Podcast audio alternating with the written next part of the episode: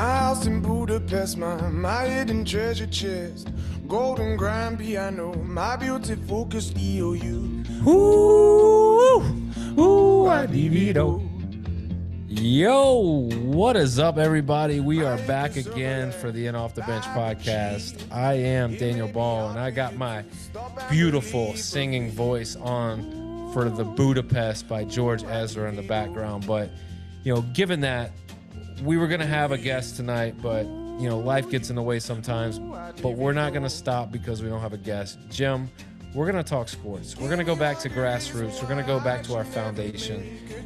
And we're going to talk MLB. We're going to talk college baseball. Yes, I said college baseball. There are a lot of games that you attended. We got to unpack those. We're going to talk college football, NFL. We're going to talk NBA. We might even talk college basketball tonight. Who knows? But the world is our oyster, and I want to get right to it. But before we do, before we jump into this awesome episode of, of all things sports, we got to let you know that In Off the Bench podcast is coming to you tonight by Memphis City Design and Chinook Seedery. If you need any kind of apparel, any kind of embroidery, go on over to Memphis's best embroidering and branding company, Memphis City Designs. And if you just need a quick snack or you're at the field all day and you need that that energy, that burst and that that goodness, go ahead and pick you up a bag of Chinook seeds. I promise you, promise, promise, promise, you won't be disappointed. But Jim, let's get to it, man. There's no guests, so we can't welcome on anybody to the show. So let's welcome ourselves onto the show and let's get to it, man. Let's talk sports.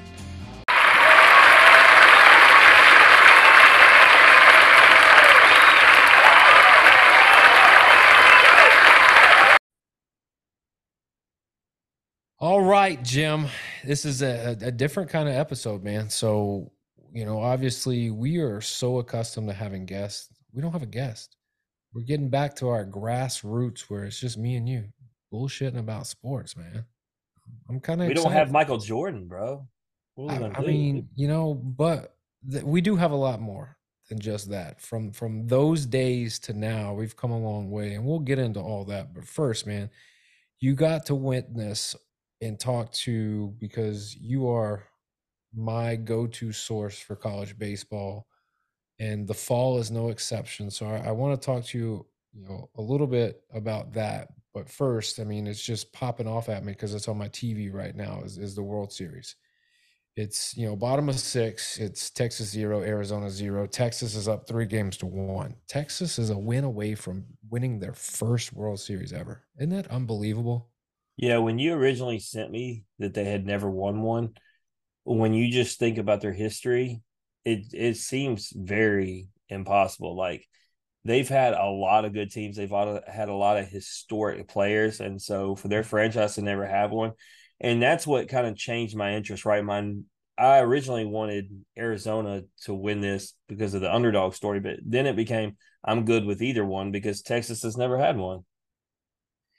Yeah, and it's it's you you think back at like you said the the lineage and the players, and I mean you're, you're talking about guys like Nolan Ryan that played for the Rangers. You're talking about you know Josh Hamilton when he was the shit, man. Like those were good teams, but never won at all, which is just crazy to me. And then you know you got the Diamondbacks who weren't even supposed to be in the equation and here they are getting hot you know we say it all the time especially in college baseball it's getting hot at the right time and both of these teams get hot at the right time but the diamondbacks have have exceeded i think where they thought they would be this year.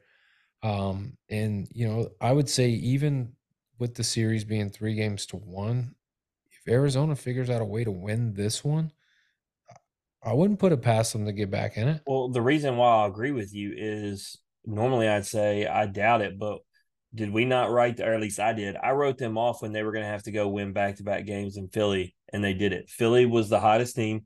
Philly's supposedly the hardest place to play, and they went there and did it. So who's to say they can't go back to Texas and do the same thing?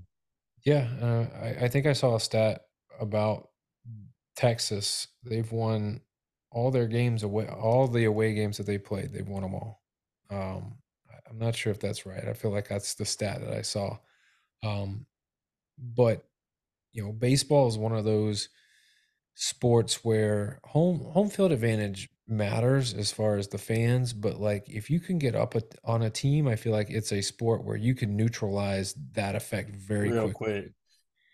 I got a Uh, question for you. Did you by chance see that replay of that breaking ball by Eovaldi and it showed the actual spin because it zoomed in? yeah, it's That was filth. just sick, man. And you know, you, you look at these guys and you see stuff like that, then there's no wonder why they're in the position that they are right now. Um, but just kind of recapping the World Series, man, uh, it's not like the most popular teams, but are you excited that it's these two teams? Yeah, and I mean, I think back to our guest Kyle Booker on Monday. He said that this had a college baseball feel, and and, what he meant by that is what you're saying about the popular teams. It's not the teams that everyone expected. You know, obviously LSU won last year, but if you look back to most of the previous years, the reason college baseball, college basketball are exciting, right, is because when you get to that tournament, it's anybody's game.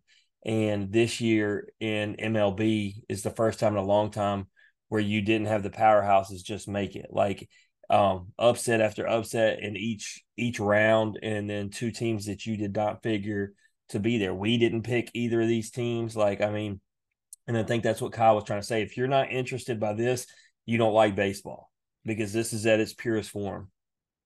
And I'll say this I think the Diamondbacks have some underrated uniforms. We talk about uniforms, but I think they have some very underrated uniforms And their that, throwbacks are sweet. oh man, that that green teal, bluey teal, like that pops. It's like that that Memphis grind shirt that you were Mhm. wearing. Like that shirt hits. Yeah, Steven Steven. Miller, my boy D Sports, he loves all the uniforms that are from back in like the 90s and 80s. Like he wishes they would all just go back to the way they were. For sure, for sure. I mean, I bet um, Memphis City could hook hook some folks up. Yeah, Like if you, speaking of, man, um, you know, we're obviously going to talk stuff later, but talk to me what what hat and what shirt you got on. oh, Waves and Rays hat. I got the yellow with the black. Big fan, and then I got the homebrew T-shirt on. It kind of matches. They go together, you know. This shirt, though, dude, it's it's not one of those cotton shirts where like it, it's boxy and it's thick and it doesn't move. Like this one's form fitting. It's got a nice little blend of cotton and a bunch of other stuff. It like I don't know. It, it hugs me if you know what I'm saying in the right spots. I actually got the hat. You know, I got the homebrew hat, but I got the. Uh, I had to do this for you. I got to whoop that trick. I understand the Grizzlies are zero and four. It's tough times, but you know, wear the shirt and remember the good times, and and let's hope that maybe things will get turned around for the boys. We can obviously talk NBA later, even though the Clippers are going to win the championship. Daniel, I know you've seen it. I mean, tell me the last time a James Harden team has won a, a championship. Oh, and tell me the last time uh what Russell Westbrook teams won a championship. It's it's funny you brought that up, right? So I told my wife about 30 minutes ago. I said people have a real problem in college baseball with me wearing all these different colors and going to these different stadiums, right? And rooting on these different teams because of the athletes that come on the show. And I told her, I said, Have you ever heard anyone, anyone I know, friends with, you know, talk to, social media, have a problem with me changing team to team with Russell Westbrook? And she goes, No. And I said, Do you know why?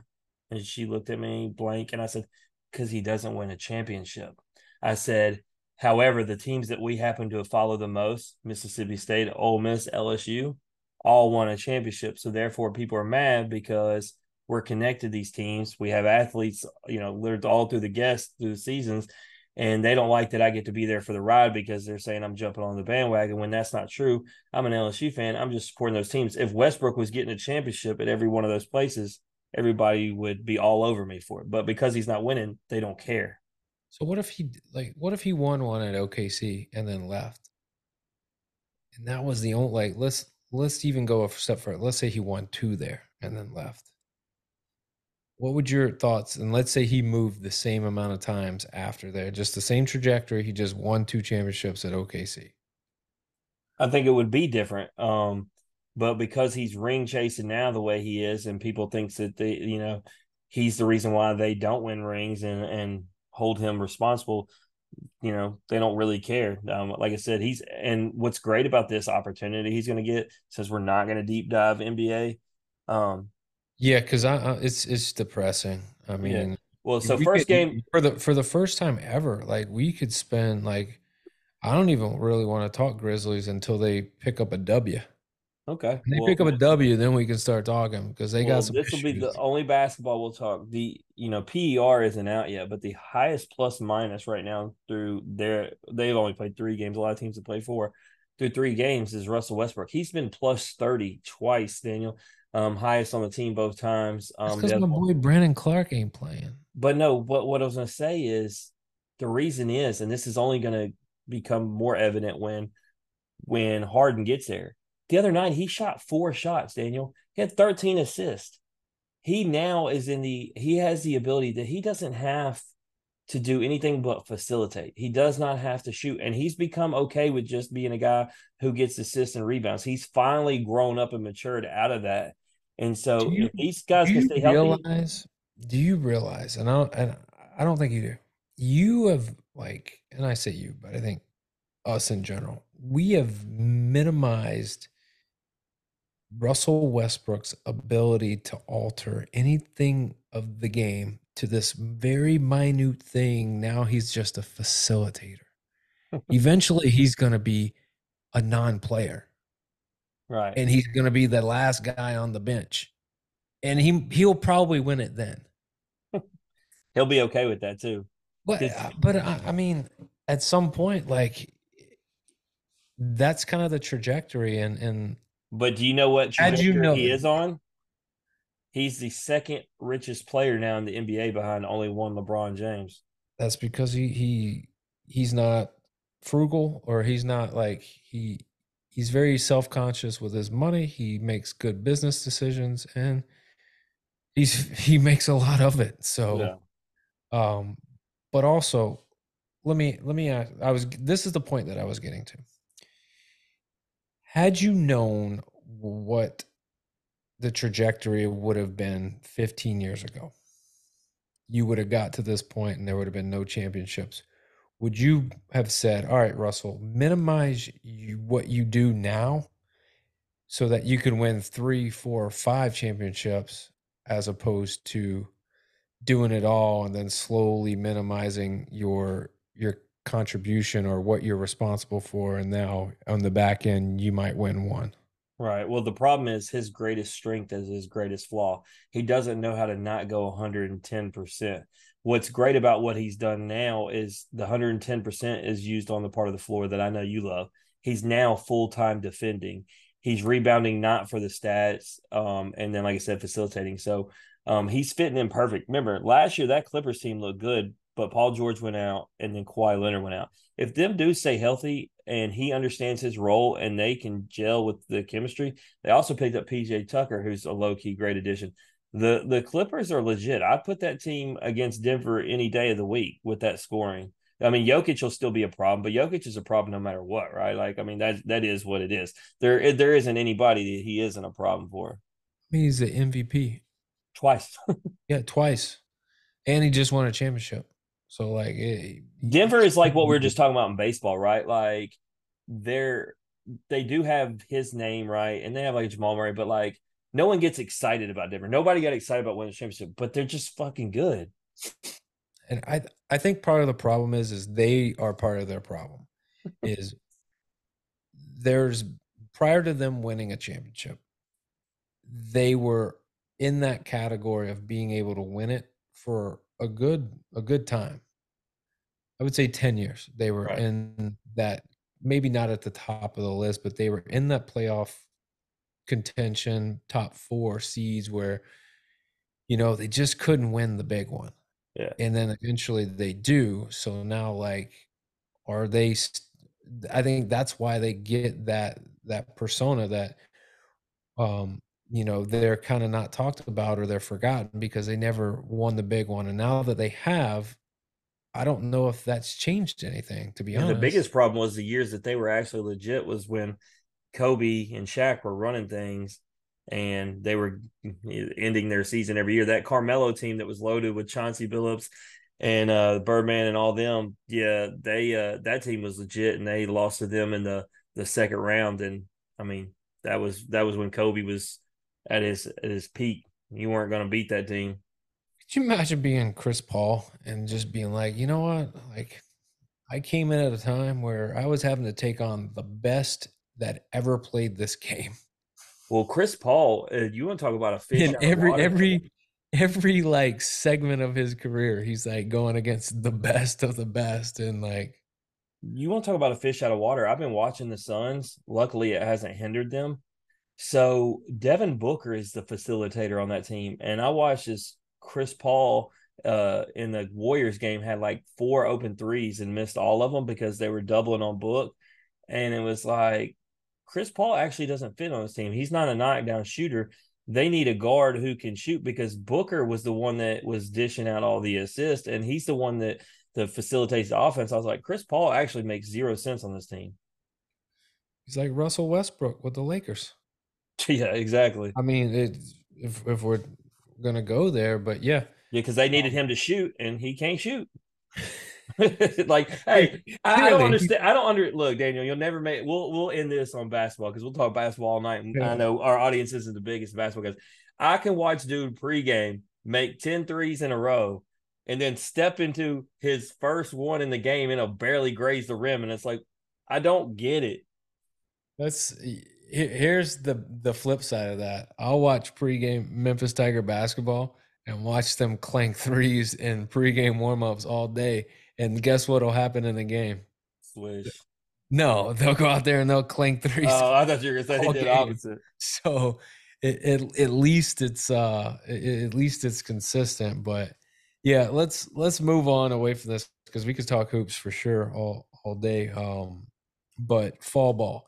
Obviously, you've had a chance to talk to a lot of guys. We've had a, a, a few guys on the show. We've got their look on fall season. You've actually been in attendance of of some games, so I'm going to run through a list of of of games, and I want you to tell me your your thoughts. And I know it's still early before we do predictions, but give me some insight to where you're leaning, because you know, for those of you that don't know, Jim, you are pretty good at predicting champions.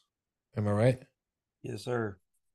So, Wake versus Vandy. Um, you go up to Nashville, you get a chance to to see our guys at, at Wake take on the Vandy boys.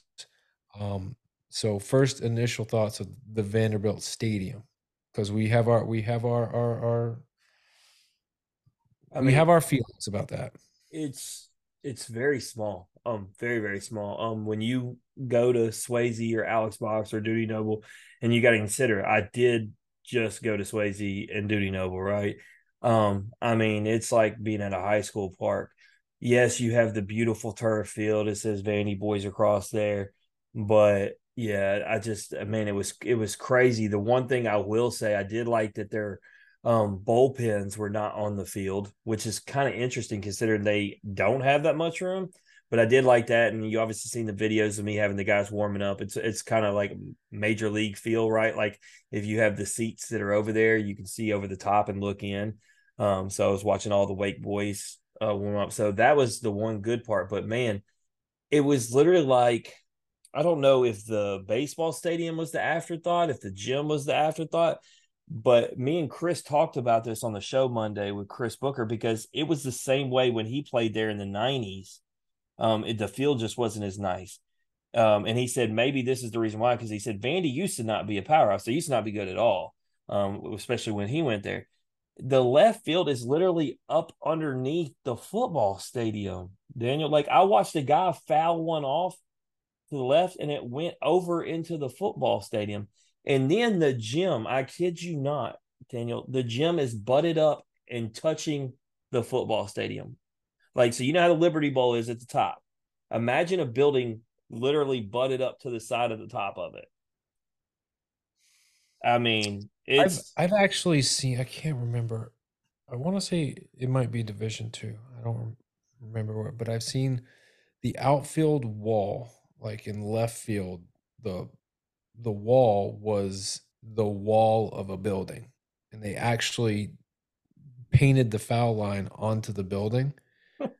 It was great. It, it was crazy, and they had to like paint a line like ten feet up the building, all the way across the building until you actually got to fence. Um, but yeah, like it, it's crazy, you know. And I think that just comes down to space and money, and you know, obviously at the time that they built that stadium, Vanderbilt was probably, you know, getting their legs and and be not quite what they were, but they were the trajectory was to be what they are now, and they needed to house them. And on campus is the way to go. And I, I don't, I think whatever you got to do to make it happen right there, I think that's what they did. Yeah. And I mean, I, I would say to the detriment of Memphis athletics, I think that hurts Memphis in some regards is that their athletic facilities, for the most part, are off campus. Right. Well, and if you look at where Vandy Stadium is, obviously this was my first time there. Where it's located, if you wanted to renovate it, you wouldn't have anywhere to expand and do it the way they they have it pinned in in such a way that they don't really have an option to fix it. Yeah. It, my my question would be what would happen? What what they need if they want a new baseball stadium, they need the football team to get better. So right. Expand the football stadium. They could probably take out that section of the football side because they don't fill it up anyways, and actually expand out their baseball. I mean, I'm just saying it'd be like high the, school where you away, just have one side. the the away teams would be pissed because they would be they wouldn't have enough tickets. I don't know, man. Uh, they'll they'll find one way or the other. They can they can watch from the baseball bleachers. I don't know, but I just all right. So outside of the, the stadium itself, the the play on the field, talk talk to me about the teams, what they look like, players. Give me the whole the whole nine, bro. So you you were talking about picking things right. So it's just one at bat, but Wake, when, Wake Forest is really good, right? Yeah, right. So when I have a preseason prediction of Nick Kurtz is the Golden Spikes guy, and you got Vandy's number one, it's just fall right, comes out there and the second pitch he throws to Nick Kurtz, he puts it dead center out. And I mean, tattooed it. And it's like, this kid's unreal. Right. And so then my question mark, and I expected Seaver King to be batting in front of him, right? Seaver King that had batting in the four hole, the transfer, he may be, if you look at what he's done all fall, even prior to that, and then you look at what I'm fixing to tell you, he might be the low key best transfer. I mean, he is ranked as the 15th best available player in college going into the draft.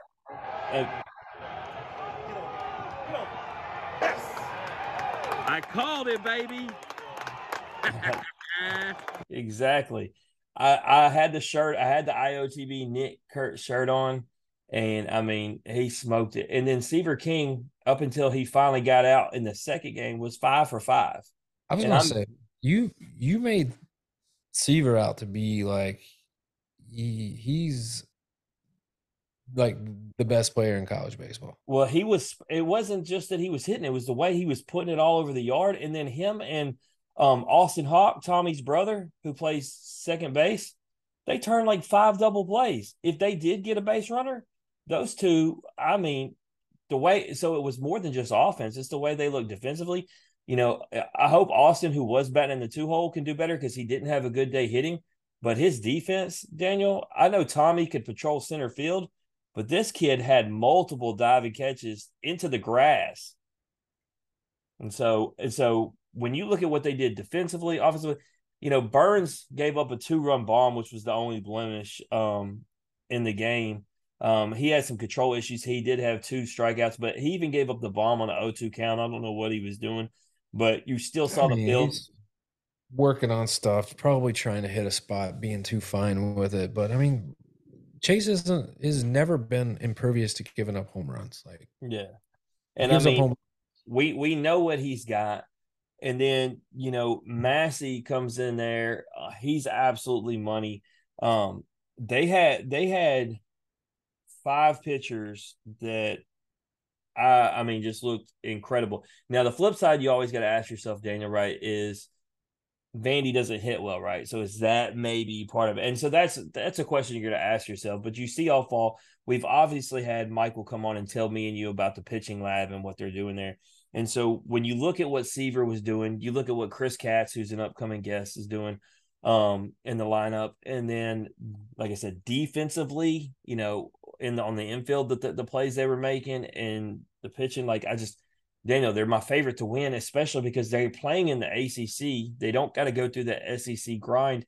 So you know the chances of them locking up home field, and we know how they play in Winston-Salem at the couch. And so, you know, it's no different that we're obviously going to get to Arkansas in a second, but it's no different.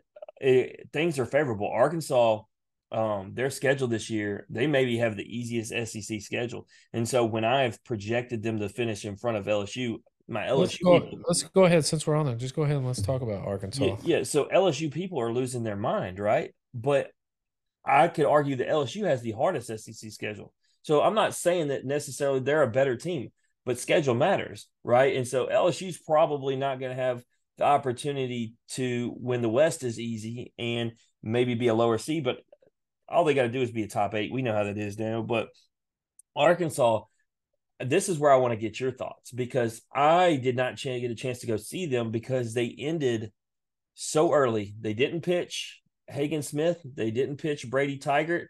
Um, I told you they even ended a uh, hmm. fall World Series game in a tie, and instead of making it, um, uh, you know, a best of three, just did a second game. Um, every other team is still doing exhibitions right now. Arkansas is done, and so DVH has lost an ace back to back years right before the season. Um, so this clearly shows he's not going to risk that again. Um, with that, I know how you feel on the pitching side, right? You know he knows what he's got and not just those two guys, but Gage Wood and McIntyre and all them, um, both upcoming guests. Shout out, um, you know. But outside of Diggs, Peyton Holt, Peyton Stovall, like uh, maybe Jared Wagner, you have a lot of, uh, or I said Jared, uh, Jack Wagner. Um, you have a lot of hitters that probably need to prove something and battle for position. So my question is for you by going early, I understand saving the arms, but how are you finding out the things about the guys who are position players? You, so you're not. But here's the thing. I think for Dave Van Horn, he knows when the season matters. And right now, it just doesn't matter enough. And regardless of how I personally feel about that whole situation where we're not going to finish the game, like I think there's a lot of other solutions that you could use to finish the game. However, without wasting an arm, that still gets people on the field, seeing balls off bats, putting people in positions, certain you know scenarios. Um, but regardless of all that, you're right. He's had guys go down, and it's it's costed him. You know, arguably costed them the season. If, if you if you look at last year, to your point, shoulda, coulda, woulda, ifs, whatever. If they have Peyton Pallette, you know, it's a whole different story going into that regional. And yeah, how they, and just, how they do the whole. I don't inevitably. I don't think they're better than LSU. I don't think they're better than Wake Forest. Um, and so like I, I think it's it's kind of a mute point at, at at when you when you look down the road, but yeah, I mean I think getting them there, they had every that that hurts them big time. Um, so yeah, like in the back of of DVH's head, he's like, we have to get there. Like, I can't afford to not have these guys that are my horses, that are my my core guys, not available um, to help. So like I, I get it. So you're but... perfectly okay with it's not even about the fall World Series, it's not even the inter squads to me. Like all these other teams are exhibition having exhibitions against two or three other teams. You're okay with not having a look at them against other teams? Yeah, because I, I I don't I don't think it matters. When you Arkansas, would you say one of the best teams in the country? Yeah, top three. So when you're going against your guys every single day, yes, it's not other competition, it's not game scenarios against another team, but you're going against your team, your guys, the best in the country every day, like that matters. Um, and so yeah, I'm I'm okay with it. I, I don't think playing in the fall anybody else is necessary, and I don't think it it's going you're going to lose anything by not doing it.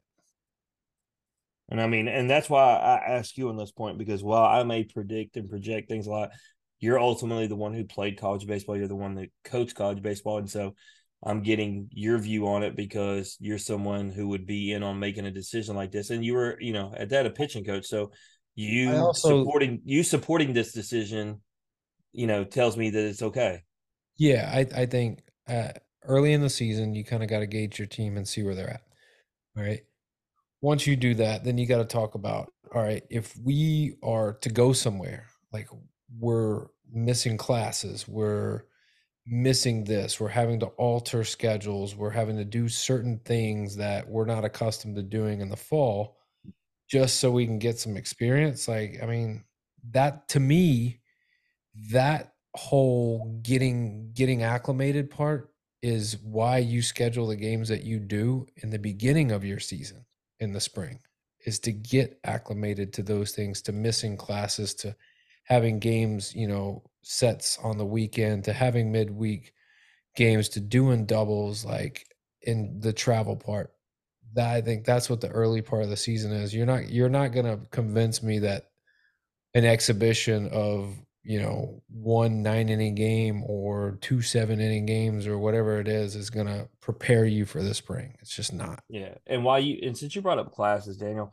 for anybody who thinks that these athletes, for one, aren't held to a certain standard or they don't care about their grades when Mason Moore had to reschedule on us tonight, obviously you knew I was looking for one of the future guests to take that whole um you had Dylan, you had Dylan Dryling, you had Jacob Compton, Billy Amick, and DJ Primo all tell me they had to study because they had an important test tomorrow.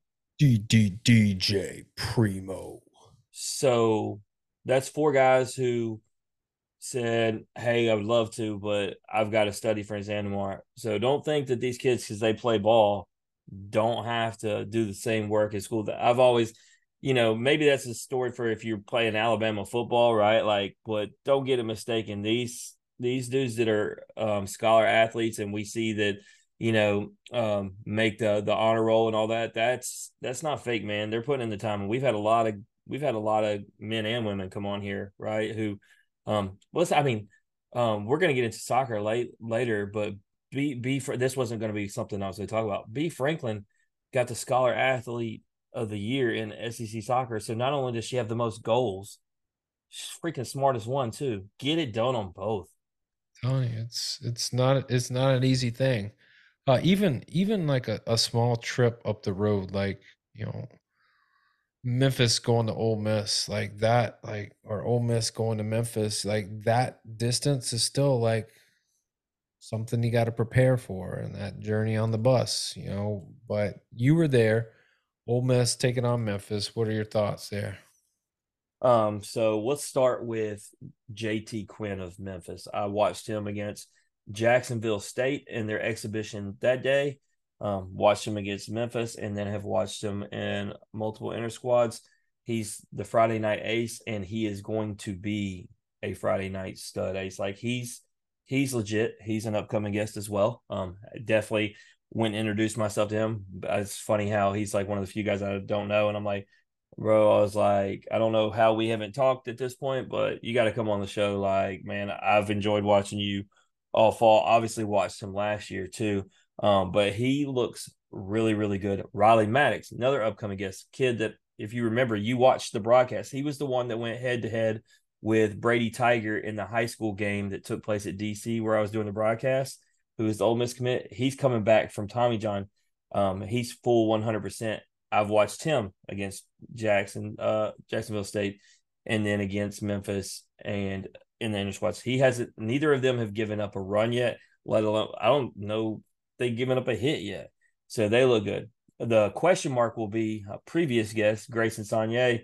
Um, he looked a little rough against Memphis. He looked good against Jacksonville State, but remember if you remember last year, he looked really good in the in the opener and then struggled bad against Maryland. And that was kind of the story of last year. He was up and down, up and down. He's got to find, and it's always control issues, right? Um, he has trouble finding the strike zone. He has all the talent in the world. He's got to be consistent um, because they really, really need him.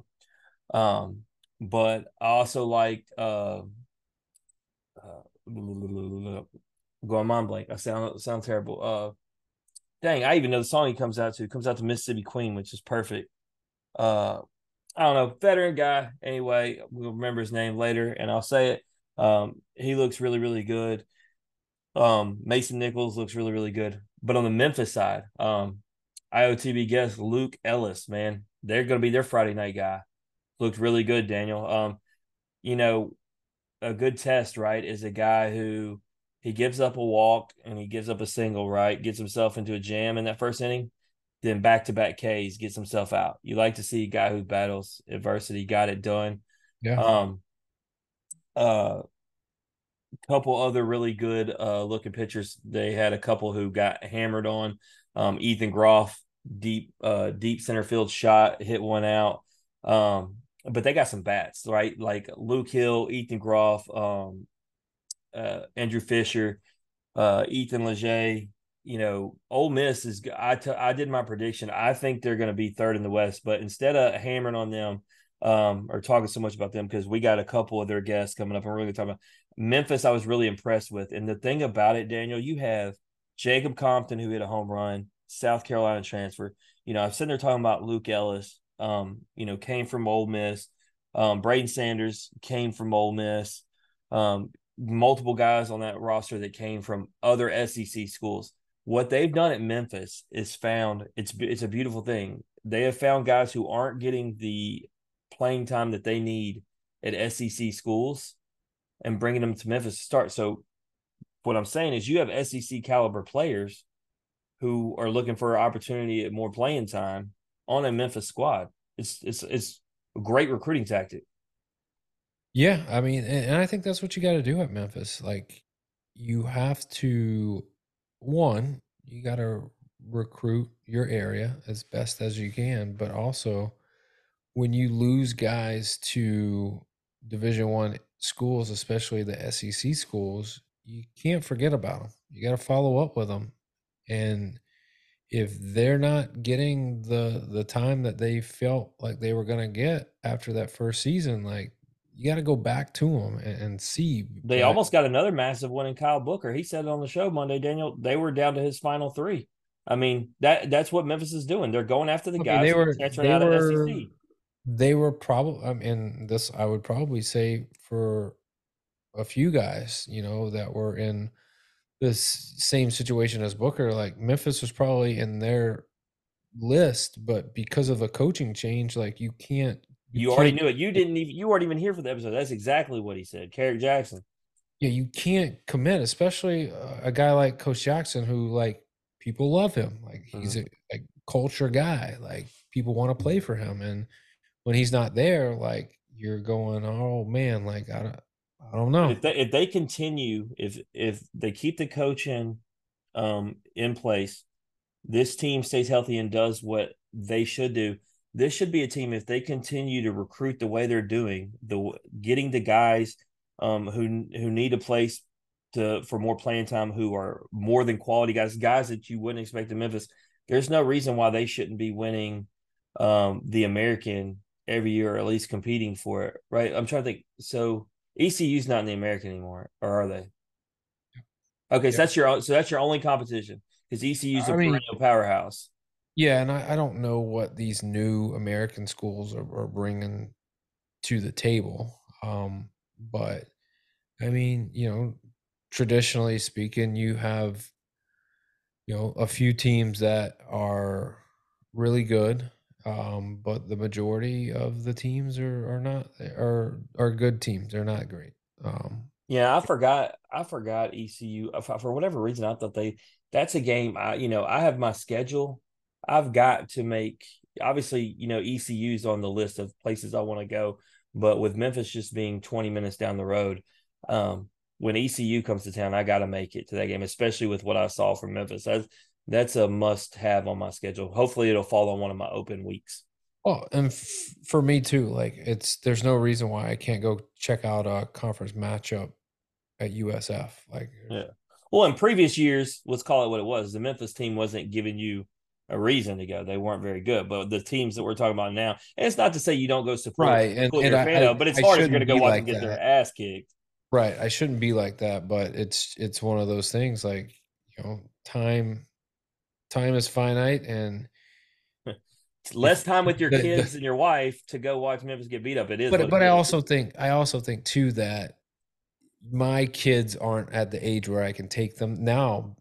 You know, Bella's old enough to go and run around and have a great time, but like Jackson right now is like in a prime position where you can take him everywhere and he'll watch some of the game and have a great time. He'll run over here and play and have a great time. He'll go chase foul balls and have a great time. He'll talk to whoever and have a great time. Like you don't he he finds a way to entertain himself. Yeah, and that's a that's a perfect plug that I'm gonna, you know, Steven's gonna do his thing and charge for D1 baseball. Well, my son, sorry, is funnier and cuter than Steven. Um, so since we were doing it first, um, and he can go in any facility and get a tour that he wants. As a matter of fact, when I made the post, I had multiple coaches send out to me. So um, you obviously seen the pictures of Jackson in all of Ole Miss's facility. That's gonna be a regular thing, and I'm gonna actually start videoing. We're gonna get Jackson's 11 year old viewpoint from stadium to stadium about whether it's the the weight room facility, whether it's the lounge, whether it's the stadium itself and the and the the grass or the turf. Dude, I'll get it. I'll get all the ballpark food. Is, is he is he gonna eat the grass? No, because he's gonna get the ballpark it. hot dog. No, man. Oh, so so is he gonna like at the end of this? Is he gonna give it an overall rating, like a score? Yeah, he's he's gonna grade. He's gonna put them head to head. Basically, I think the way it'll probably go. You know, we were kind of talking survivor type stuff earlier. It's gonna go week to week, right? So it's gonna be put up against whoever was the week before and then whoever wins that is going to carry on. And so, so you know, say we go to Wake, and then you go to uh, Ole Miss, and then you know, Ole Miss wins, and it's Ole Miss against LSU. You know, let's just go, you know, one to one. But Jackson so Jackson me, is going to give. I mean, you know how he is. There's no telling are, what he might say. Are you going to have any influence? Are you going to say anything? So, like, I'll give you an example. So, when you go to Wake Forest, the experience might be different than Ole Miss, like as far as like state of the art or whatnot. But like Wake Forest has the lab. Being able to explain him the significance of that and not other places having that is that something that so, factors in or so you know that when we go on every trip what do we also do we hit a science museum every city right he's into science i think he's going to find the wake pitching lab absolutely fascinating when you explain to him all the different things and that there's actually scientists there helping them break down how to become better baseball players. I think he's gonna be fascinated in the fact that um you that you found you found his calling. Yeah, I mean, but think about this. So his baseball scientist. His first his first two, Daniel, they're gonna go head to head will be interesting because it'll be the college baseball series series in Arlington. So he's gonna be in Globe Life in the pro stadium. Uh, obviously, Arlington, we go to Dallas and all the stuff it has. He gets to go there and then Winston Salem next. So, two of arguably the best destinations are going to go head to head first. Man, that's tough for Winston Salem because they're going up against pro facilities. And it's but that lab, I if that lab is everything it's supposed to be, I don't know. I got to talk to his teachers, Daniel. He's in sixth grade now, where school is a little bit different. You know, these teachers a little bit rougher. His his teacher last year was perfectly okay with me checking him out or missing school on Fridays because we he literally valued the importance of a son um, and father spending time together and the fact that he loved science his teacher did and that we were going to he was okay with it i don't know that this teacher will be okay with him missing a lot of fridays but we're going to figure it out maybe some bribery yeah you heard me i'll bribe a school teacher i don't care Hey, knock yourself out. I, gotta have my right. I gotta have my my right hand man, man. Jackson is key. Do you know how? This is I, this is what you do. This is what you do. You email the teacher. You go, look. I'm gonna be honest. There's gonna be some Fridays where Jackson's not gonna be there. Let me know what you got planned, and I'll teach it to him. We got. We're usually gonna have like a, a, a at least a multi multi hour car ride. Mm. But I I'll do for when when Jackson can't be there. I do have a new partner in crime. John came with me to Nashville, right? He's never been to a college baseball game. And and Daniel, so you know, we were kicked back, drinking drinking beer and having And you you take him to Vanderbilt. Vandy. Yeah, sorry. But he's having seeds, right? He's trying Hey, to bro, I love you so much. Guess This- what? I'm gonna take you Vanderbilt, bro. This is this Man. isn't even a plug for the seeds. He he was like, uh, what kind of what kind of seeds you got? And I start telling, and he starts looking at all the flavors. He's like, oh, he goes, I want to try this one and this one, man. And next, you know, he's trying seeds. You know, he's he's drinking beer, watching, and um, then guys are walking by talking to us or whatever, and he gets to meet them, and he was like, this this is cool, man. He's like, perfect weather. He had his feet kicked up because you know, obviously, got people in the seats because it's fall ball. It's not it's not as full, but having beer, having seeds, watching baseball. He's like, this is nice. And I was like, I said, wait till you wait till you come with me and this place is electric. Like, and I was like, the the beer and seeds thing don't change, nor the players. And you know, the only thing that changes is the location because we won't be coming back here. yeah. Uh no going back to Vandy. Uh I will find whatever team I'm trying to uh to see when they go somewhere else. And I told you my favorite part of that weekend. We we talk about validation from from players, from him to- fans. I mean, it, it makes sense. You take John to Mississippi State, right? Yeah, I'm gonna. That's what I told him. I said, um, even though Jackson will be with me, obviously that doesn't change anything. He's got to come to Mississippi State. He's got to get fed in the left field lounge. He's got to see the mecca of college baseball. There's no doubt. But you know what I was gonna say is, and the part that he got to see that he thought was really cool, and I texted you in real time. You know, validation from players, validation from players' families or fans is one thing. Having Tom Walter walk by, stop, and step up and tell me he appreciates everything we do for his guys, dude, that's it right there. Because you know, some of these coaches, they don't want you talking to their players, right? But he knows our ultimate thing. He knows he knows that we're not doing the drama. He knows that we're promoting their team, we're promoting the, the players, we're trying to grow the game. That's what we talk about. It's not some hashtag that we use It's BS. It's literally what we're trying to do. And so you got him and you got like Justin Haire from Campbell who said something to me, or Carlini who said something to me at Memphis you know, like these coaches are really appreciating us bringing their guys to the forefront. Next time, just be like, well, coach, I appreciate you. So why don't you come on? Come on. I just told Hmm. Justin. It's funny you said that. I just told Justin Haire from Campbell he needs to come on. So, but that's because he's going to send me a hat. I'm gonna have the Right. best looking baseball cap you've ever seen. Oof, I know that's sweet. All right, so we were talking about Mississippi State. Um, Mississippi State UAB. Um, obviously, how? Let me start with this. How many bags of seeds did you go through, and how many bags of seeds did you see floating around that place? So I brought a whole box with me. Um, the whole box was taken. Everybody got a bag. We had people that were coming from over at the third baseline that heard that I had the box out there. Um, they love them in Starkville. Um, I've talked to Brandon. Um, it needs to be the official seed of Dudy Noble. Look, not only does it, it's the official seed of the In Off the Bench podcast. It got flavors from mild to wild. Jim, you got your favorite flavor. Flavor. I've got mine so far. Obviously, we do the blind taste test. You know, every every time we have a guest. Um, you know, but if people don't know, they need to know. I'm gonna The- I'm gonna send you a picture through right now of one of the heads of SEC umpiring who tried some seeds and then was hitting me up. He was actually monitoring. He wasn't calling the game because he's one of the top dogs. He was actually there teaching and grading the SEC umpires there for Ole Miss Memphis. You know, getting them tuned up for the season. Um, and he was coming over there hitting me up for seeds. Uh, Chinook is now taking care of them since then. But I show you that picture to tell you when we talk about different flavors and everything. So you know, you hear a lot of these guys. The Parmesan peppers, their favorite, right? We did we did get you know someone like Ty Floyd who said dill pickle. Obviously, I'm a cinnamon toast, but I bring him up because he loves the smokehouse barbecue. I mean, he went through. He hit me up a, for three I'm different bags fan. one game. I'm a big fan. It's So, my I mean, there's a flavor for second favorite. everybody, is what I'm saying, right? When you got eight flavors, there's something in there. You may not like if you're like me, right? So I, I don't like a jalapeno ranch. It's not my deal, right? I love uh, that's my favorite. That's what I'm saying. ranch. So everybody, there's something for everybody.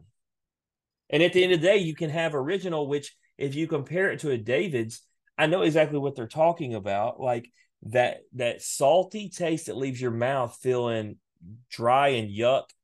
It's not there when you get done with these seeds, and it's because they've eliminated all that crap. The the way I I look at it is like in I don't know if this is the right way, but I would explain it to people like this. If you go to a brewery, right, you're going to have multiple different types of beer on tap. Not everybody has the same mm. palate and likes the same beer that's on mm. tap, but usually everyone could find the one that they like the best. Like, yeah, I don't do And that's the IPA. You know reason- that.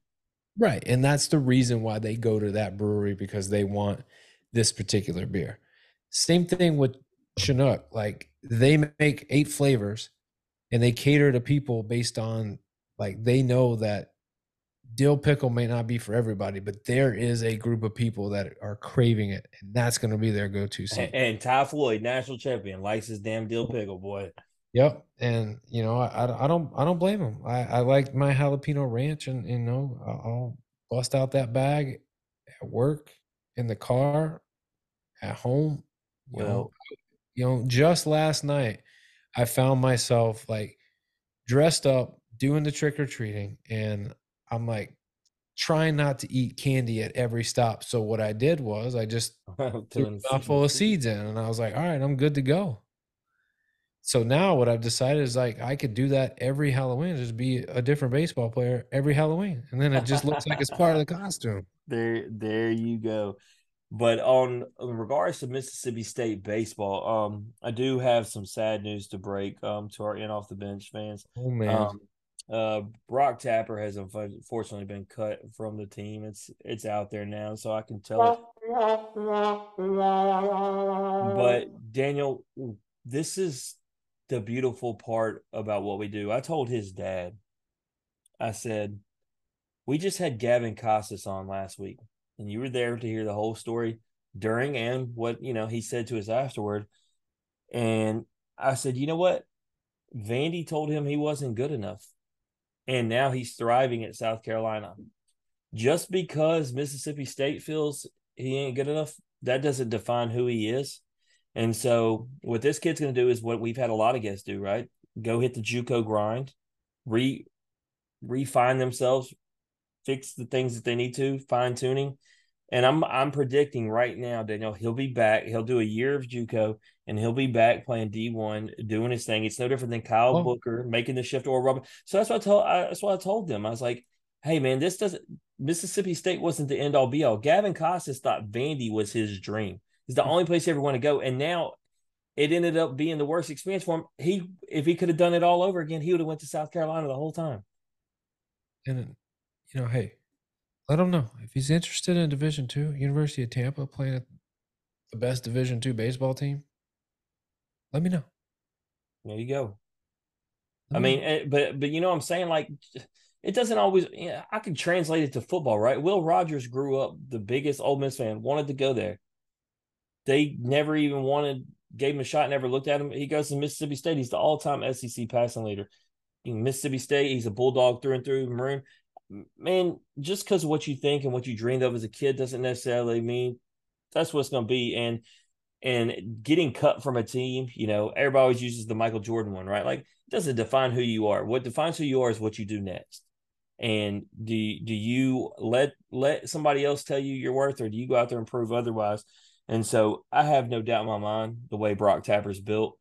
Um, but you know, to the positive of Mississippi State, um, you know, I got to see Amani Larry hit a bomb. Um, IOTB guests look good. Uh, the the bad news was Hunter Hines did not play. Um, supposedly he broke his thumb at some point earlier in the day. Um, obviously that's not an injury that's going to hold him out of the season. Um, it's going to, you know, hurt him getting his reps in um, before the season. But I have no doubt with the way Hunter Hines hates baseballs, he will be okay. Um, Is it on like a? Is it throwing hand, glove hand?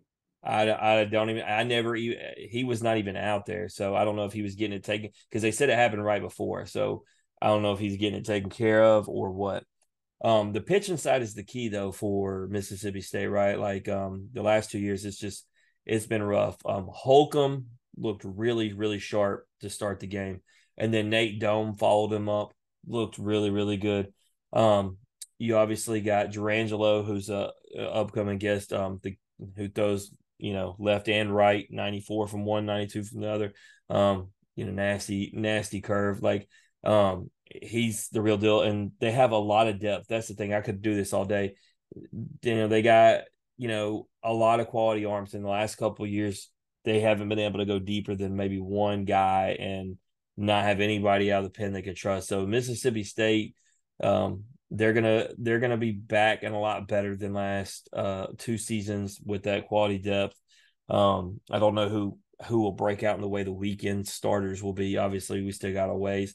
And then the question will be outside of Marshawn, who they actually had a DH. He was the shortstop that took Lane Forsythe's position last year. He hit a bomb. He looked really good. Um, and then Brock or not uh, uh, Dakota Jordan, um, Amani Larry, and Hunter Hines, all legit. Um, we'll see how the rest of the lineup does. But for some reason, Daniel, I did my predictions already. I put them out on Twitter with Mississippi State and Ole Miss. I still have Ole Miss at third and Mississippi State at fourth. I I don't know, man. I really like the veteran batting lineup from Ole Miss. And I told you about JT Quinn. Um, it really helps when I really love the Friday night ace. When I feel like your Friday night is is a, a W, and then you got four or five four and five year guys in your lineup that are really good that you know could have possibly went pro last year but decided to go back for one more ride. I really really like what you got. We'll see. I mean you know they're not that far removed from a national championship let's let's be real. And they're neither of them yeah and, and there there could be people on those teams and there probably are that won a national championship that are still playing today and that's they're now that veteran leadership and that is crucial especially coming off seasons like they had last season is to have some veterans to step up that can lead that have been there and they know what it's about. They know how how the work needs to be done. And so yeah i, I think you know when it whether it's two whether it's three whether it's four I, I don't think that's what I like about you'll like this. That's what I like about Hunter Elliott, right? So obviously he is that veteran and he was there for that national championship team for Ole Miss. Obviously, we know he had the surgery. Uh, I don't know the exact timetable. He he won't be back till at least mid-season, but he's been out there working with all the guys, coaching. I even told you during one of the inter squads, he was the home plate umpire. Um, anyway, but I love his presence out there, right? This guy he's projected to go in the second round. You know, he could just not care, right? He's got his ring. He knows where, but he's out there, man, fully functioning part of the team, talking to the younger guys, giving them input. That's a, that's a true leader, and that's the kind of stuff you're talking about. That's a guy who's been there, and he's going to be able to mentor those guys. Absolutely, it's gonna it's gonna be interesting. I think I'll ask you this, and then we'll move on to college football. Um, have you seen enough to be able to put your rankings out, or do you still need to see more? I mean, I know you're you're still some time away from doing that. Of of all of baseball or the SEC West? Um, I I'll say SEC. Let's just say all of all. Let's just say I can yeah I can give you all of the SEC. What about your top twenty five? I'm not there. I'm not there yet because I haven't seen enough of as as they are still now, the Pac-12 teams.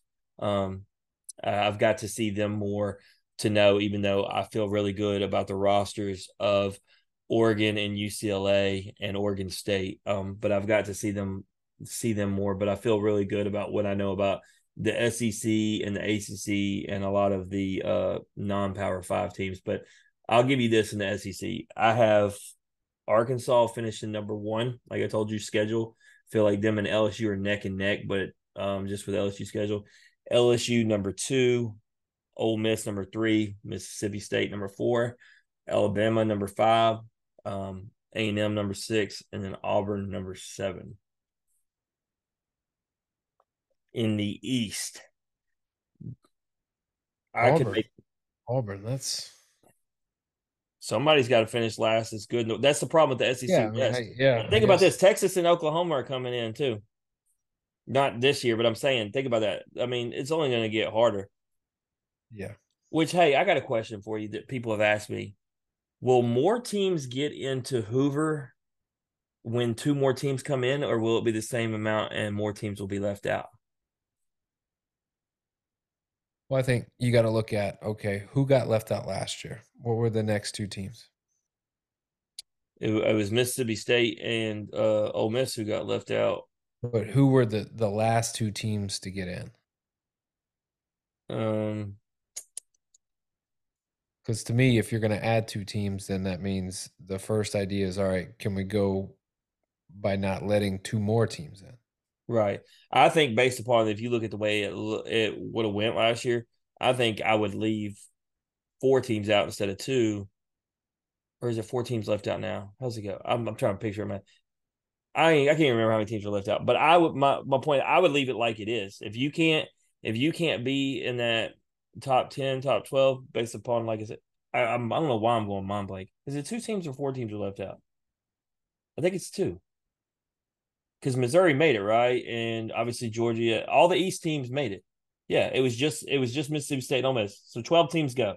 So yeah, I would be okay with it, because you have 16, four teams not going because if you look, um, those teams didn't have any kind of an impact, and they're not going to. They're not going to beat those top teams. Plus, what have we talked about? Right, it was the same thing with Arkansas and the exhibitions. These these coaching staffs aren't trying to run through their arms going through a long ass tournament because if you add in two more teams, that's more games. Yeah, and I think it's going to be a coach's vote, and I, I think we've beat this to death. Like that tournament doesn't matter. Mm-hmm. It doesn't. You know, it's the only thing it did was help A and M. Um, yeah, in seeding but, last year because they ran to the championship. But as far as teams getting in, it it doesn't matter. Like you, you're either in the SEC tournament, and you're. To your point, South Carolina and Kentucky were both uh, uh, one game exits and still hosting. Like it didn't change. Correct. It didn't didn't even matter. Um, um, so going to the East, um, I refuse to pick Florida at number one, even though I could put them in Tennessee neck and neck. So I'm going to go Tennessee, then I'm going to go Florida, South Carolina, Vandy, Georgia, um, let's see, Missouri. Who am I forgetting? What team am I forgetting? Oh, I didn't say Kentucky. Go back. Put Missouri at the bottom, um, and put Kentucky above them. Um, the interesting team for me, Daniel. Obviously, I listed those top four. If there's a team that could really make me wrong, um, Wes Johnson and his abilities and what they brought in transfer and a guy like Charlie Condon. Um, don't be surprised if Georgia doesn't creep their way up to like maybe the third spot and jump, you know, a Vandy or South Carolina or Florida or however it shakes down. But I definitely think Tennessee and Tony Vitello, the boys, um, Drew Beam, QB one, they got so much coming back. They brought in Billy Amick, upcoming, um, you know, obviously uh guest in the portal. I really like Tennessee. Florida's going to be good again, y'all, though. Y'all sleeping on on the Gamecocks. I got them at mm. three. I, I think that's I that's think, disrespectful. Look, I think when you look at what happened last year, Daniel, I was not a fan of how many teams were regional hosts. It's got a very good chance of happening again. At, at minimal, I'd say six teams at minimal. I mean, we all know it's going to be four teams in Omaha from the SEC. And if I can have the four that I want for just, I want, I want obviously LSU, Arkansas, and Tennessee there. Um, but I got to have South Carolina now with the guests we've had. So like it's, you know, sorry Mississippi State and Ole Miss, but like I don't know, man. That's the team that you've been rooting with. I've really liked the guests we've had on. I haven't seen them there, right? I've seen Mississippi State and Ole Miss win it all. So like I'd love to see Casas and Petrie, um, you know, and them I was I was trying to think uh who's upcoming. Oh, uh Messina, you know, like yeah, we'll we'll have another guy to root for. Have you been watching your boys pitching videos? I've seen a couple. I haven't seen I haven't seen any lately. But yes, yeah, Ro- Roman Roman I like that he gives you and his right. We talk about growing the game, right? He's doing teaching of not. He's just not even talking about his um recovery process and rehab process, but he does a lot of teaching in his videos. And so we talk about growing the game. You know, he's not out there doing it to to make money. He's out there trying to trying to teach young players. I like I like Roman, man. I hope I hope the best for him too. So I mean, that's four that's four guys on that team we really like, and and it's the team you root for. So for sure. All right, enough of baseball. Let's talk college football, and this will be real quick. Memphis wins or wins, but I don't know how I feel about winning a game that you really, really should have lost. So let me tell you the only thing that I have a thought on because I didn't get to watch. When I saw they were up 21 to nothing when I checked my phone, it was know, obviously baseball. I was like, this is fantastic. They're up 21 nothing, cruising. When I then find out that they had to come back and win, I'm like, I am so glad I was not watching this game. It was very frustrating because yeah, it's it's honestly the same way the Tulane game started, where you're in control of the game and you're like, oh man, this is, you know, this is going to be very favorable. This is going to go the way that we needed it to go. And then it just didn't. And it's just like you come out of halftime and like it's a different team. And like I've said it from the jump, like you can't be the head coach and then come out there and say all the coaching speak and go, yeah, this is on me. It's my job to get it right. We're going to get it right. But you still do the same thing the very next week that you said you were going to get right, and it's still not right. And what sucks is that you're going to end up being in a position where you win nine, eight, ten games, and you're going to be stuck with the same guy saying the same thing every week and that to me is the most frustrating thing about this whole thing because I I don't know where what happens with the job and how hot the seat gets if you end up losing against North Texas last week. But I do know like the season in and of itself that you want to achieve is no longer obtainable because of that loss.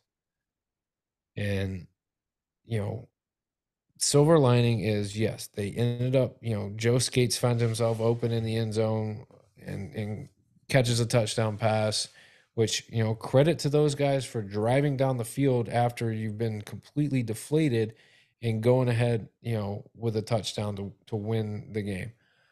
Um, you know, so the silver lining there is yeah, everything that you still want to accomplish can be accomplished. You got to have some help with some other teams losing, but the bottom line is you got to keep winning, and they got USF this weekend. It's a game that you should win, um, but we played last week a game that we should have won, and and here we are. So um, that's all that I'll say. I'm not going to go too in depth on it, um, but looking at the games this weekend, Texas A&M, Ole Miss. Let's do some some quick little pickums. Who you got? All right, so I put that game on here for a reason. I wanted to have this discussion with you. Is there a chance that Ole Miss gets caught looking ahead to Georgia? No. No. They've never been in a position like this, Dan. You don't think so? You don't because the thing is, if you win and you beat Georgia, you're gonna you're going to play uh, obviously avoiding a loss to Mississippi State, who I understand that's a rival, but the way they look, I just don't see it you're going to play the SEC championship. They've never played in one, Daniel. They've so, never played in right. one. So let's let's let's let's break that whole comment down. First They're not going to beat Georgia. I get it. I get it. I get it. That's where I'm going. They they will win this weekend. They're not going to be looking forward because they know like there's nothing to look forward to. Like, right, what well, we look? I like I like I like anarchy, Daniel. So Georgia, Georgia just showed everybody last weekend who they really are. I know, but I like anarchy. I want them in my perfect scenario world, Daniel. I want them to lose to Texas A&M and then beat Georgia because then what's going to make Ole Miss fans sick is if they beat Alabama, they'll be in the driver's seat to win the West, even though Ole Miss beat them. And if S if LSU goes to SC championship and Ole Miss doesn't and they beat them, oh my God, they'll be the saltiest fan base I've ever seen. Well, they I want the energy. they won't be like Chinook seeds because they ain't salty. But yeah, I, I I don't like. So who you got? A and M or Ole Miss? I'm gonna go A and M. Screw it. Which shout out uh IOTB guest Trey Washington, uh co SEC defensive player of the week, season you- one guest. You talk about anarchy, and then you turn around and you take Texas A and M. How how does that give you any? How does that? It gives you no answer. It gives you exactly what we expected to happen. All right, Oklahoma, Oklahoma State. Who you got? Ah, I mean, Oklahoma, are they good? You predicted, dude. You you nailed it when they won that game against Texas, and I said they have the easiest schedule um, to win out and go to the CFP. And you said, but it's Oklahoma; they'll lose to somebody they're not supposed to. And here comes Kansas, doing exactly what you predicted. So now you actually have a good Oklahoma State game, uh, Oklahoma State team with a Oklahoma team that, like you said, we don't know how good they really are, and looking to bounce back. Um, I think this game could be really good. It's a rivalry game. Um, I unfortunately have been on the wrong side of picking Oklahoma State too much, as have you. So I'm going to go Oklahoma. I mean, I'm going Oklahoma too.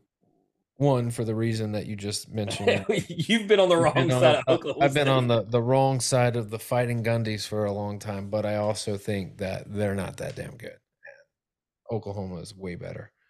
Um, so yeah, I'm I'm taking. So I know you're going to ask me why I put this next one Yeah, why did you put Washington? Because I wanted to ask you. you just, USC. No, you no, no, want USC to lose so bad. no, no, no. That's not why I put this. Is there a chance that with everything that's happened with USC and Caleb Williams, that they ruin Washington's season right here after looking atrocious for three straight weeks? no. You know why? I don't think so either, but it would almost be poetic if it did. Michael Penix is why. Did you see him the game against Arizona State? All right, He's no Jayden Daniels, my guy, who, by the way, came from Arizona State.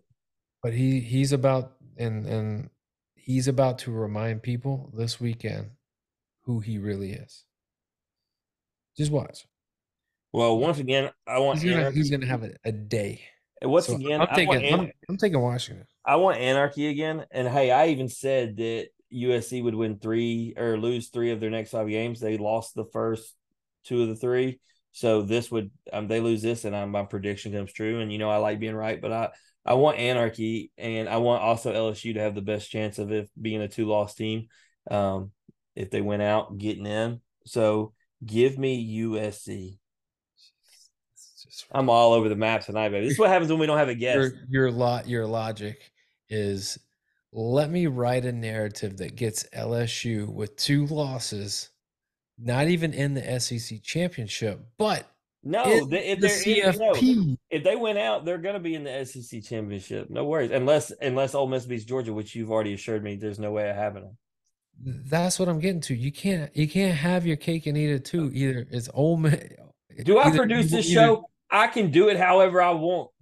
Okay, uh, we'll, we'll go ahead and get the tape ready to run back when you said that you want LSU to play in the SEC championship, but you want Ole Miss to do it too. I All don't right. want Ole Miss to play in the SEC championship. I want them to watch us and be mad. That's what I said. Yeah. Okay. Um, LSU, Bama, big game, big big game. Ba- Bama's probably pretty bitter. About last year. Yeah. LSU. So let me tell you this. They so uh, Hold on, me before before me- no no, I want to give you the spread real quick. So the spread is three and a half, and you understand. No, no, I want to tell you what they feel about this game. You get three points by the books makers, the odds makers, for being at home. So basically, it's a half a point. So I'm telling you that this game, per the odds makers, is a pick 'em. That's what I wanted to tell you before you gave me your thoughts. All right. Well, my pick 'em is very easy. Bama. Not a chance. I will say, in order for LSU to win, Jayden Daniels has to be the Heisman winner. Are you are you so confident in your pick that you're willing to put your Chinook Seedery hat on the line that I don't have? No, not because you said it yourself. Vegas says it's a pick 'em. No, No. you said Alabama's gonna win. Put your hat on the line, bro. Put my hat on the line, the white Yeah. one, the crispy white one. Yeah. All right, it's on the line. If that's what if that's what you want, I'll put it on the line. Yeah. Make sure to send that joker to me on Sun or the mail runs now on Monday after Bama loses. I will I want it and I want it in two day priority shipping. not a chance. It's gonna be Pony Express. You'll get it in three months. That's fine. That hat's fresh. I'll wait Yeah. that long for it. The hat's on the line for you, only because I know how much you really care about your hat game. Um, so I, I, take it you're taking LSU. Yeah, yeah. And Jay Daniels as, Heisman. as we talk right now, the Rangers are one strike away from winning their first title. Two And two count, five nothing, so it's gonna happen. yeah, two two count, two outs. I mean, that's that's a winning count if I've ever seen it. Here he goes. Oh, breaking ball, top of the zone, strike three, dog pile. There's your world champions, ladies and gentlemen, the Texas Rangers. Bruce Bochy, just doing what Bruce Bochy does. Winner. I love seeing grown men act like children. I mean, that's why you that's why you play the game, bro. Right there. The locker room is where where they really act like kids. No, they no, it gets a little adult though. They still act like kids, but that's when you- get alcohol showers and crazy madness. At least it's just that all I know is after all these pictures that have came on and told us about the dog pile, I don't want to as as great as the moment is, I don't want to close the game. I don't want to be on the bottom, man. Every one of them talks about their skull being crushed. No, we we ain't down with that. Well, we are down with soccer. They didn't dog pile. They just jumped up and down. So he got lucky. They're just they're just bouncing in a circle. So he avoided being his head caved in. I mean, I would literally lay down and just let just take it. All right, soccer. All right, soccer. All right. So LSU out early. Quick quick thoughts. We don't want to spend too much time on them, you know, getting out early, yeah, but yeah, no. What I wanted, the reason I still put that on there is, um, the coaching of you know Mississippi State and Arkansas and Memphis, the other teams we follow, it shows. Um, I go to these games. I watch as I've told you this. I watch as and and I talked to to Rami Noel, our guest, about it. Um, how mad does it make her? I see girls just walking up and down the field, laziness, you know, bad passes and that's always a reflection of the coach. And she says it pisses her off. And um, you know, for our four IOTB guests that were on that LSU team, um, they need things to really break their way to be in the NCAA tournament. Um, they were over 500 in the SEC. Um, they do have four top 25 wins, but um, it's looking like this will be end. And for those four girls, it's over. And I think it's because of the, uh, you know, incompetence of some of the players, and that's a reflection on the coach. I hate to call Coach Sian Hudson out, but um, I've been to four games in person this year, and I've seen the same thing every time that I'm not seeing from the other team. So the reason I put that on there is I think LSU's better than they were. I thought um, there needed to be changes, adjustments made. There needed to be a fire. I mean, there was the one game I would have. I literally said, Daniel, you remember the football game? I can't remember who we played, but when we were away game and we got off the bus, we had to do suicides on the field in the rain. Yep, that was Millington. Yeah, I would have done that to these girls right there because oh, they were at home at the time. I would have ran them to death afterward because of the lackluster. It's too much talent on that team to be losing the games they are. But I'll move on. I just coaching matters. This is this is one of the times where it shows that talent. They had all the talent in the world, um, and people who say that you know talent outweighs coaching, bullcrap. Yep, coaching absolutely matters. All right, Mississippi State beats Alabama. Um, a lot of tough breaks for for Bama. So let's let's first Tell me about Mississippi State. Obviously, they they win, so like kudos to them. Yeah, um shout out um, you know, all SEC goalie who is uh who is now on the season 9 lineup, Maddie Anderson, the other captain along with our guest Macy Hodge. Just absolutely incredible for performance, man. She's leaping, diving everywhere. Um, she's she's been great all season. That Bama team was on the attack for the first um three quarters of that game and really actually had the control and she kept it at one to one to where they could get to overtime in the PK. So um shout out to her. And then I don't think I gotta tell you that if they won in PKs, who's usually the most monumental player? She was absolutely phenomenal there. Um, the one down point was with 10 minutes left in the first, or I mean, in the second half. Um, Macy Hodge went off limping. Um, we are waiting on the report. Um, you know, if she's going to play or not. Hopefully, she is. Um, especially, you know, we'll talk the Arkansas thing, but she she's a monumental piece for that game. But for that game, does she, does she need to play? Is it is it worth risking something? Or oh, no, no, no. They they are. I'd say the only advantage is um you know, like we are talking about Texas A&M, right? Like, so they're a team, or to put it into a college basketball equation, because they do a 64 team tournament. I mean, they have the chance of jumping from maybe, um, you know, a six seed to a four seed type deal, um, if they want, or may they may not even be as low as a six seed. They may be like a five or four, try to jump to a three or two, but um, that's all they're playing for. But ultimately, they're going to have to go on the road and win at some point. Um, so I think you know it wouldn't be worth risking her, especially against a team that I don't think they'll be able to beat anyway. If, if I'm being honest, they just played them a week ago and found out. But she and her, her and B with such a great matchup. Um, I'm all in for it again. I had predicted before that game that they would um, best on best all SEC. It would be worth it. Um, you as a guy who wants to see physicality, um, they both had numerous penalties each. They were getting at each other. They were chippy. Um, so I love it. So Arkansas steamrolls Auburn, just trucks them. Five zero, oh, bro. Five zero oh in soccer's a lot. I know. Is there anything noteworthy? Yeah, B with two headers for goals. Um, look at B. She B only had two goals when she was our guest. Now she's just the leading goal getter. Like she, I mean, and then like I said, academic, all all SEC. Like I mean, she's getting it done.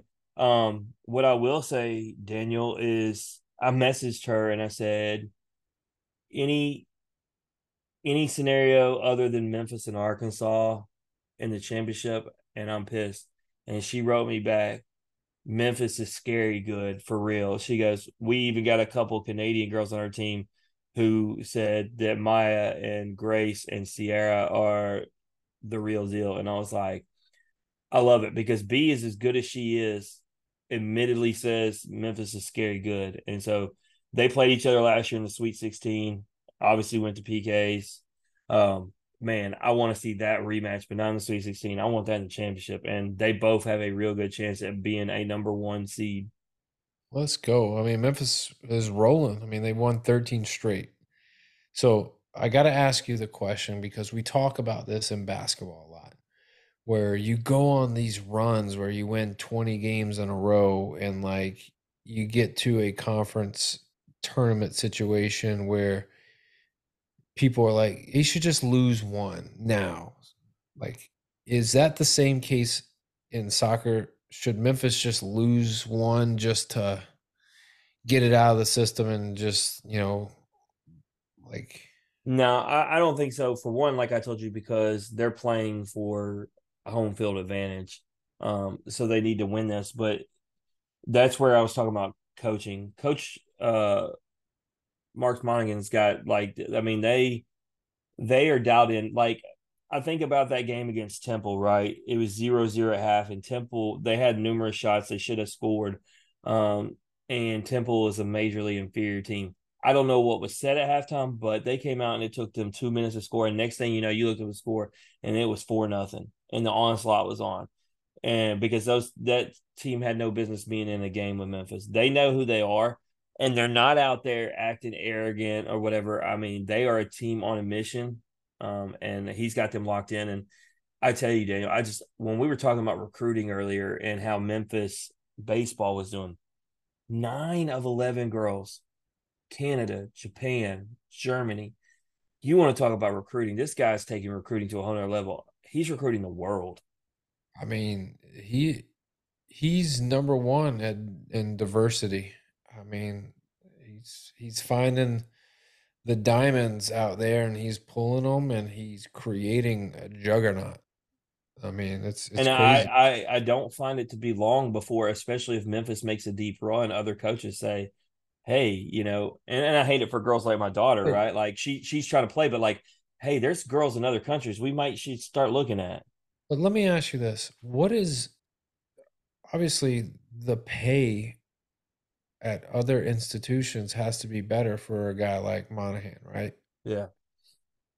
So what what keeps him at Memphis? Played here. Is it like that in soccer? It's well, a lot of them. The ultimate goal is to coach at the alma mater. He went here. Um, uh, he's building something. Here. I don't think it's a. I don't think it's about money for him. I think it's about love for this school and building that program. I think until he so it, let's say minimal, he has to get a championship. Yeah, I was gonna say until he gets a championship, I don't think it's even a conversation. Gotcha, gotcha.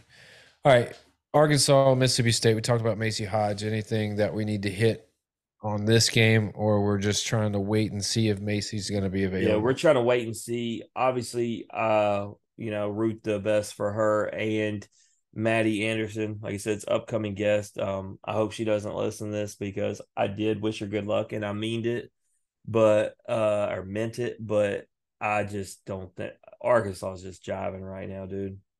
They are I mean, as far as being a juggernaut right now with Memphis, like that's I mean, I think we talk about them more than anybody just because of the relationships that we have with the players that have been guests on the show. But like if you were to remove that from the equation and just look at teams by stats and records, those two teams would definitely be on the radar. The so I, have watched enough. I, I have been a big enough fan this year that I've watched the other teams. I've paid attention to the records, who they play, this and the other. In my personal opinion, not because of the things, I would have Florida State number one. I'd have UCLA number two. I'd have Memphis number three and Arkansas number four. And that is that is my hope that those are the four one seeds and they are hosting. So we have possibly have that as a final four. And then you have, if it does happen, and hopefully they're on opposite sides, right? You'll get best on best, no excuses. If you can get Arkansas and Memphis playing Florida State and UCLA, you know, that'd be beautiful. And then, hey, you'll have to beat them to get there because those two schools are there every year. They're perennial powerhouse. Yep. All right, NFL. As I see the Eagles Cowboys commercial preview, um, Cowboy recap, dude. I, I honestly, it was Bella's birthday. Well, we were celebrating Bella's birthday, so we are playing mini golf. But luckily, where we were doing it, there was TVs up, and bro, Cowboys look great. They looked really good this weekend, and I don't know if it's because like Stafford went out early, and then you had Rypien come in, and you're playing with a backup quarterback, or if the Rams just aren't that good, but I mean, on in all facets of the game, like Dallas looked dominant. Um, so it's good seeing that going into a huge, huge, huge divisional uh, game. Um, so yeah, I'm I'm excited. Cowboys look great. Saints pick up a win. Um, well, let me say this on the Cowboys, so because it's relevant to our fantasy league. I was not able to enjoy that even a little bit. I dropped Dak Prescott in our league because he didn't do nothing for me. Crystal goes and picks him up, plays him against me, and then he just has that kind of day. And so I got CeeDee Lamb, or I did because I traded him today, but I have CeeDee Lamb and I can't even enjoy it because all the touchdown passes are coming from uh Dak Prescott. And I ultimately end up losing her, by the way, because LaPorta dropped a touchdown because golf would have put me over the top. So pretty pissed. But somehow I managed to lose in our league and still gain a spot. So that's always cool. to the points. Um, did you happen to see my trade acquisition? I did not. I got your favorite player on my team now. I now have your two favorite players on my team. Oh Lord. You got Stefon Diggs I already had Stefon Diggs, and Ja'Marr Chase. Travis Kelce. Oh, Kelce. Yeah, I didn't even think about him. I acquired I traded um uh Pacheco and CeeDee Lamb for uh Bijan Robinson and Kelce. I mean, it's a pretty good trade. I like it because who's more consistent, Lamb or Kelce? Oh, Kelce for sure. And then Bijan and Pacheco were basically a wash. Now he got a third player in that trade. He got my backup tight end, uh, LaPorta, which I assume is where he's going to put obviously in Kelce, and so he wanted the receiver, but um, he's not going to play for me anyway. Um, because I had before that I had uh, Dallas uh Gobert uh or what's his name uh the freaking tight end for the Eagles. Anyway, uh Goedert. Goedert. that's what I was trying to say. I say Gobert like the NBA. Anyway, yeah, he he wasn't even playing for me, but yeah, give me Kelce, especially look after that game they had last week. They're fixing to tee off for sure. All right, Saints. Me... Uh, on the recap you asked, I watched the highlights. Daniel, I ask you this. I've asked people Give me your opinion. The Saints' two best games of the season. They beat New England 34 nothing the first time, and then David or David Derek Carr has his best game of the season. Kamara has a beautiful touchdown. Taysom has multiple touchdowns. Both these games happened when I did not watch. I was at a baseball field, and so I ask you, do I need to go find a baseball diamond this Sunday? Yes, you do. You do. And so let's say I do that. This was the scenario Casey put to me. Let's say I do that and the Saints look great and win again. So do I not watch my team the rest of the season and sacrifice for the winning? I mean, it seems like a no-brainer. It does, but dang, man, I don't even get to enjoy it. The highlight package killed me. Now I watched Sports Center. They didn't even show the Kamara uh, touchdown or the the better Taysom touchdown. They showed the Rashid touchdown and um, one of the Taysom touchdowns. I was like, if I'm going to miss the Saints, I'm going to need like all the touchdown highlights. Can I get all five touchdowns, please? For real. Let me ask you this on a fantasy football note. Would you play Houston's defense against Tampa Bay, Tennessee's defense against Pittsburgh, or the Giants' defense against the Raiders? Um, isn't Pickett supposed to be out for Pittsburgh. They don't. I he got he got he got hurt hurt last game. Right, but I don't know. Because Trubisky was in. I, I'll tell you if if Pickett is hurt, that's the no brainer. A backup quarterback on an offense that already isn't that great. Um, I, I feel like all three are pretty solid scenarios. I think I'd least likely go again because Tampa's got a, a, a above average offense. Right. Let's see. Is that our league? Yeah. Who you playing this week? Uh, maybe you. No, he ain't playing me. I got uh says Kenny Pickett is healthy. Yeah. Although he had to tap out over the weekend due to a rib injury. Pickett insists he'll be ready to play against the Titans on Thursday night. However, the quick turnaround and risk of re injury certainly makes it a risk for you to count on him. Thursday night game, he's going to try to play through it. That still feels like a good full participant good. on Wednesday's practice. So give me the who was the third option again? Third option was it was Houston against Tampa Bay, Tennessee at Pittsburgh, and the Giants yeah, at the Giants. Though man, the Raiders look real bad, but the Giants, you know what? Actually, I actually think I looked at the Giants. I take that back. Uh, I would maybe go with the Giants because I think when I looked, it's They're not their defense. It's traveling to the West Coast. So but their defense has not been their problem. Well, I'm just looking at points. So yeah, I know that's what I'm saying. They, I think their defense has been scoring No, they're points. They've been all right. They've had week. They've one, had back to back great weeks. It was Washington and the Jets though too though. I don't know. I I still like Pickett on a short week, and the Steelers' offense, even when Pickett isn't high powered. Oh man, Let's let's see, Tennessee. Tennessee's defense hasn't done that well. I don't know. I don't know. I'd flip a coin between the other two. I know that I wouldn't do the do the one Houston against Tampa. Well. Let's look at the next one. Atlanta against ooh, Atlanta against Minnesota. No. Kirk. Do you know who the Vikings are looking at for their quarterback? I have no idea, Jameis Winston. man. But the here's what I'll say: the Vikings. Cousins went out, and the Vikings still were able to do well, man. All right, let's not harp on this. Let's let's get back to it. Yeah, our, 'cause I- view, our listeners are like, what the hell is going on right now? Yeah. All right. So pick them. Dolphins, Chiefs. So Patty Mahomes really costed me my fantasy weekend. I Um, saw that you went from a, a favorite to losing real quick. yeah. I mean, it, it is what it is. I mean, my outside of him, like everyone played pretty good. I had a decent week. It's just when your quarterback only puts up eight points, it's tough to win. And I ended up losing by two. So there you go. Um, but Dolphins at Chiefs. Um, I'm still gonna go with the Chiefs. I'm going to go with the Chiefs just because you know the conversations that took place after that, and they're very pissed with their performance.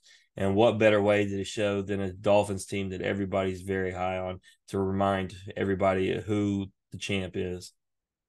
That's right. If MVP is going to be MVP, he needs to go out and have a better day than eight points. And hopefully, for your fantasy standpoint, yeah, the, especially I got Kelce now. If he wants to go ahead and hit Kelce for four touchdowns, we can go ahead and do the damn thing. Go. All right. Seahawks, Ravens. I'm going Ravens all day. This is a sneaky good matchup, to be clear. Two five and two. You know, it's Ravens four and three. Listen, I think they're about five and two. No, Seattle's been really good. They're ahead because of San Francisco falling off three game last three games, losing three in a row. They're sitting at top of the uh, NFC West at five and two. Um, that said, um, Lamar had a a bad weekend for me at quarterback. I need to bounce back. Uh, yeah, give me Baltimore. They're at home. Lamar needs to bounce back. all right. More Cowboys, Eagles. Man, man, oh man. Cowboys and Eagles. The Eagles have won a lot of very close games. They don't have convincing wins. And so the one thing that they don't want to do with Dallas is get in a dogfight, especially if the defenses are playing, because uh, the defense could end up winning the game for Dallas. True. Um, I think. Do you think is Philly as good as they were last year? Mm. So, okay. So, I Like listened- two. I- So I so listened to this two conversation. weeks ago. Two weeks ago. Then up until the beginning of the season, I would have said yes, they're absolutely better than they were last year. However, the past two weeks, I've actually changed how I feel about the Eagles as far as not whether they can win at all, but them in comparison to what they were last year. Right. So I listened to this conversation on the radio and they were talking about um, you know, the the mantra of a good team is to find a way to win no matter what, and that's what they keep doing, right? But I'm looking at, you know, who they beat, and that's where my problem comes because they're barely winning these games. But you go down it and you look at it, and it's, you know, Washington, the Jets, the Rams, Washington again, Tampa, New England, Minnesota before they were even winning games. That was early in the season. Their only good win is the Dolphins, which is a great win. But other than that, there's not a team over 500 in the mix. Um, so you know, have they had they they've got one great win Um, I don't know, man. Dallas is so hit or miss themselves. I feel like both these teams have all the talent in the world, but they don't. You don't know what you're going to get on a given week. But um, Here, I I picked Dallas. I hold on, I got I picked Dallas to win that division, and in order for them to win that division, they've got to win games like these. And I like being right. So now I'm going opposite of what I did at college earlier when I was going anarchy. Now I'm actually going because I want to be right. So give me Dallas. Is um does Dallas playing in Philly this weekend change that for you? No.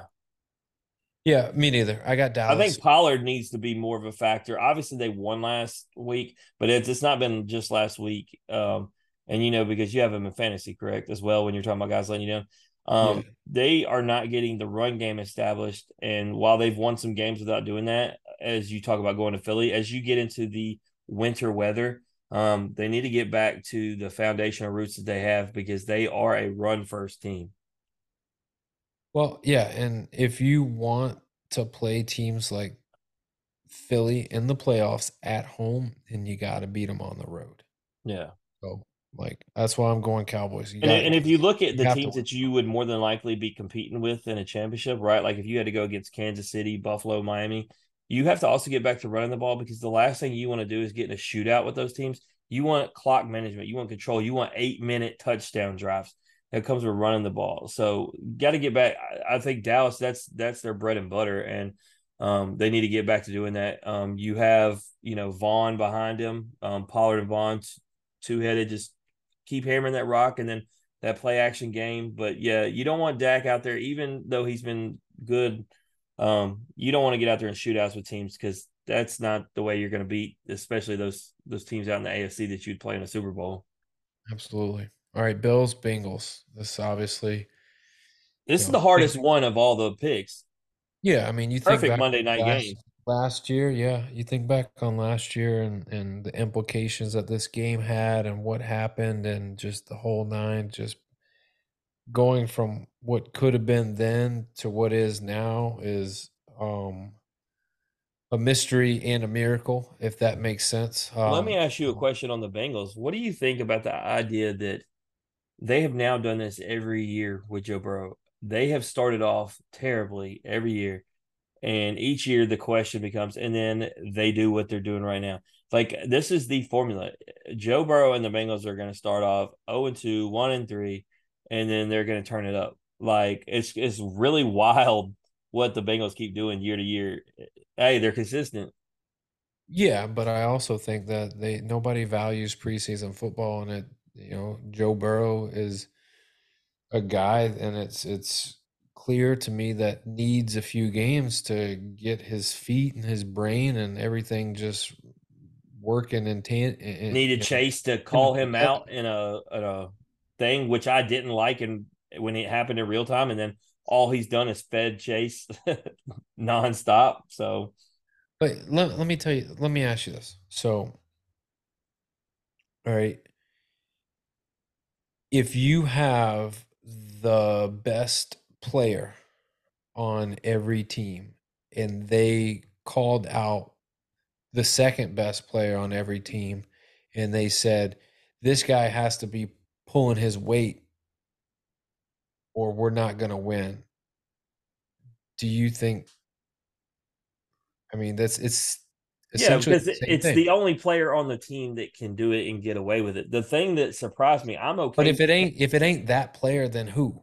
Right. What what I'm surprised about is is because they're boys the way they are. That he said it and it and while he didn't call out Joe directly, it was clearly a shot at Joe. And so um I don't know. It, like you said, I mean, if not him, the who? But it, it, like I said, it worked. It worked out, and for that reason, on this pick, um, the Bengals, everything's jiving. Um, their defense, especially, and Allen's had a couple games where he's been real bad about turning the ball over. Um, I would prefer a shootout and one where it isn't turnovers. Uh, I want like just a thrilling matchup, but um, I think the Bengals create a couple turnovers. I think the Bengals ultimately win because of that. They win the turnover margin. I think there's still great play from Buffalo. Um, but yeah, give give me the Bengals and the difference being um, a big turnover. Which, I, by the way, that game will be while we're interviewing Seaver King. I hope Seaver King's ready for me to maybe make outbursts during that game. Seaver, you better be ready because there are going to be some outbursts because the Bills are going to beat the Bengals. They're going to beat going, them. I'm not going to just. They're not going to blow them out, but it's it's going to be a one possession game until the fourth quarter, and then the Bills are going to go up by so two. You see this black and orange waves and Rays hat. You're gonna. I have, I have yet to wear my Bengals Joe Burrow jersey this year.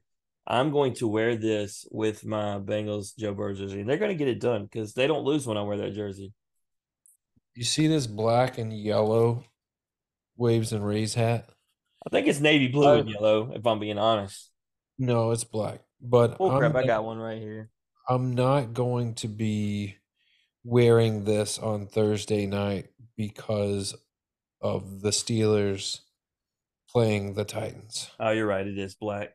Thank you. I, like I, I have it on my head right now. I'm looking at it. Literally, I got three of them. I have three looks. Well, good for you. But all right, moving on. So we have some time, and this is important time that we get to talk about really the next phase of our podcast and what's going on. And you and I have, have worked really hard as far as as being able to get sponsors on board and what we could do with that sponsorship agreements and how we can help grow the game and help grow brands and, and just help players in general. Um, so I give you the floor, Jim, to kind of talk to the the fans, talk to your audience, and let them know what what's in the works, what's what's tra- the trajectory moving forward. Because every season, every year, we want to try to ratchet up and, and and level up. So, what is our level up for this next upcoming season? All right. So first, I want to start with our original sponsor, someone who is responsible for um, the checks and the meet and greets and all these events for um, in off the bench with the character awards. It's Amy Robinson with Truvy. Um, she has the website almost ready to launch, Daniel. It will be TLC VIPs. Um, and what this is is athletes that have came on here that have a NIL deal with them. And what's going to happen basically, you know how these products changed my life. I was able to drop over 40 pounds. Um, I got one right here. Uh, this one is the Heart and Hydrate Hydration. Uh, it's magical unicorn, but it's it's basically like a liquid IV, but it's got more caffeine. Um, it's I'm able to replace um my pre workout drinks that are very bad for you. Hydrates me up, gets me going for the gym. Um, and that flavor is awesome. Uh, yeah. But, so I, I think what a lot of people do is they go into a GNC, they go into a vitamin shop, they go into even the gas station and they look for something that's going to, you know, give them that that feeling, you know. Um, but what little do they know, the first thing they look for is, all right, oh, how is this pumping me up? Well, the label says it is, and that that's what they go with, or the flavor. and they're not worried about the negative ingredients in it.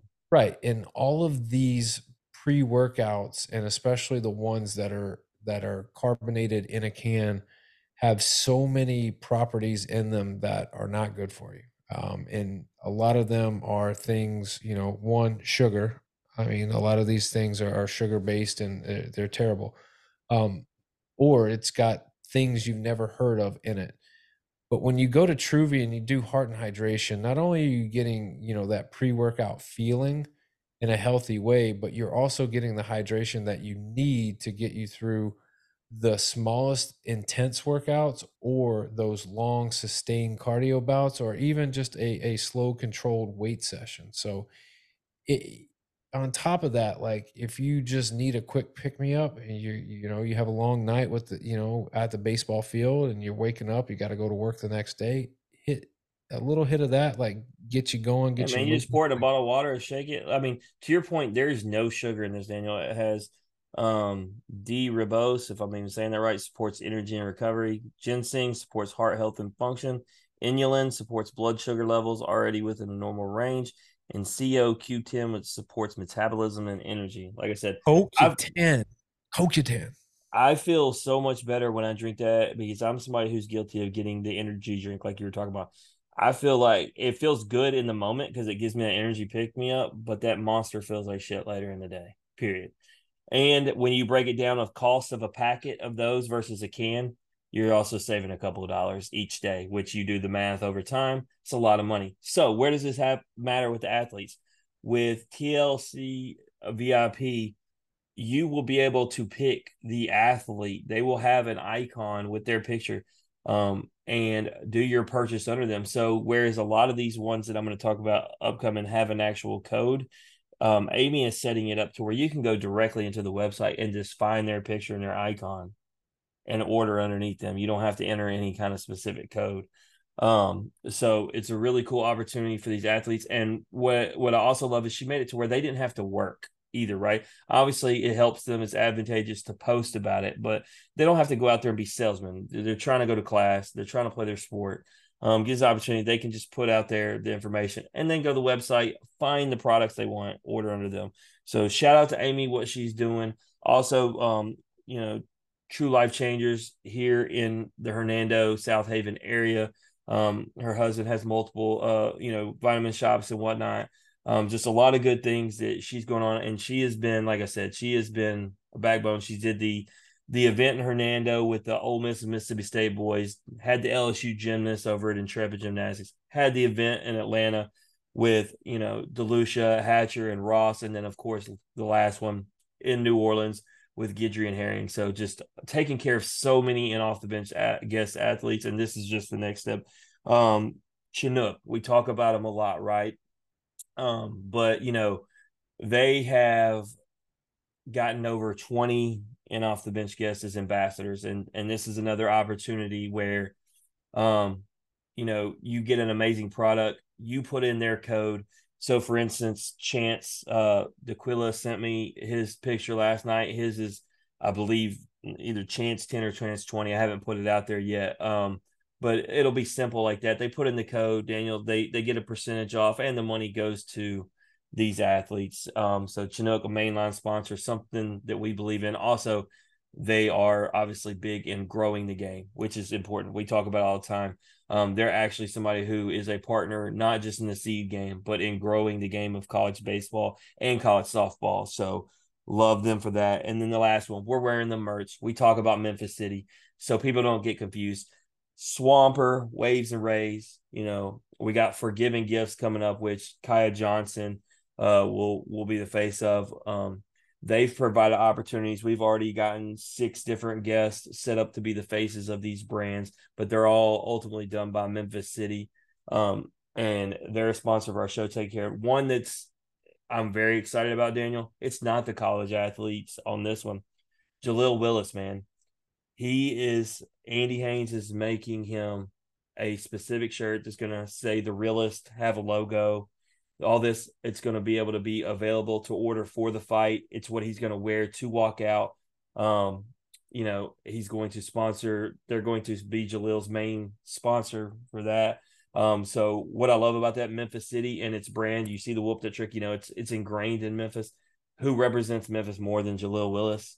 Um, so in his fight in January, um, he's going to be able to rep it, and we were able to set that up. And so, as much as we like taking care of the college athletes, we know how these MMA fighters, right? They they don't get paid a lot of money, even if they're on a you know pay per view event. If they're not a main, if they're not a main fight, they don't get that much, and they got to go out there and fight for their lives. So um, these guys are hungry, and I love being able to take care of a two time guest like Jaleel. So all these sponsors, yes, they're taking care of in off the bench, but more importantly, they're taking care of the athletes and they're providing an opportunity for our fans and our listeners to get amazing products, whether clothes, seeds, health products, whatever, and take care of the athletes. So it's a win for everyone.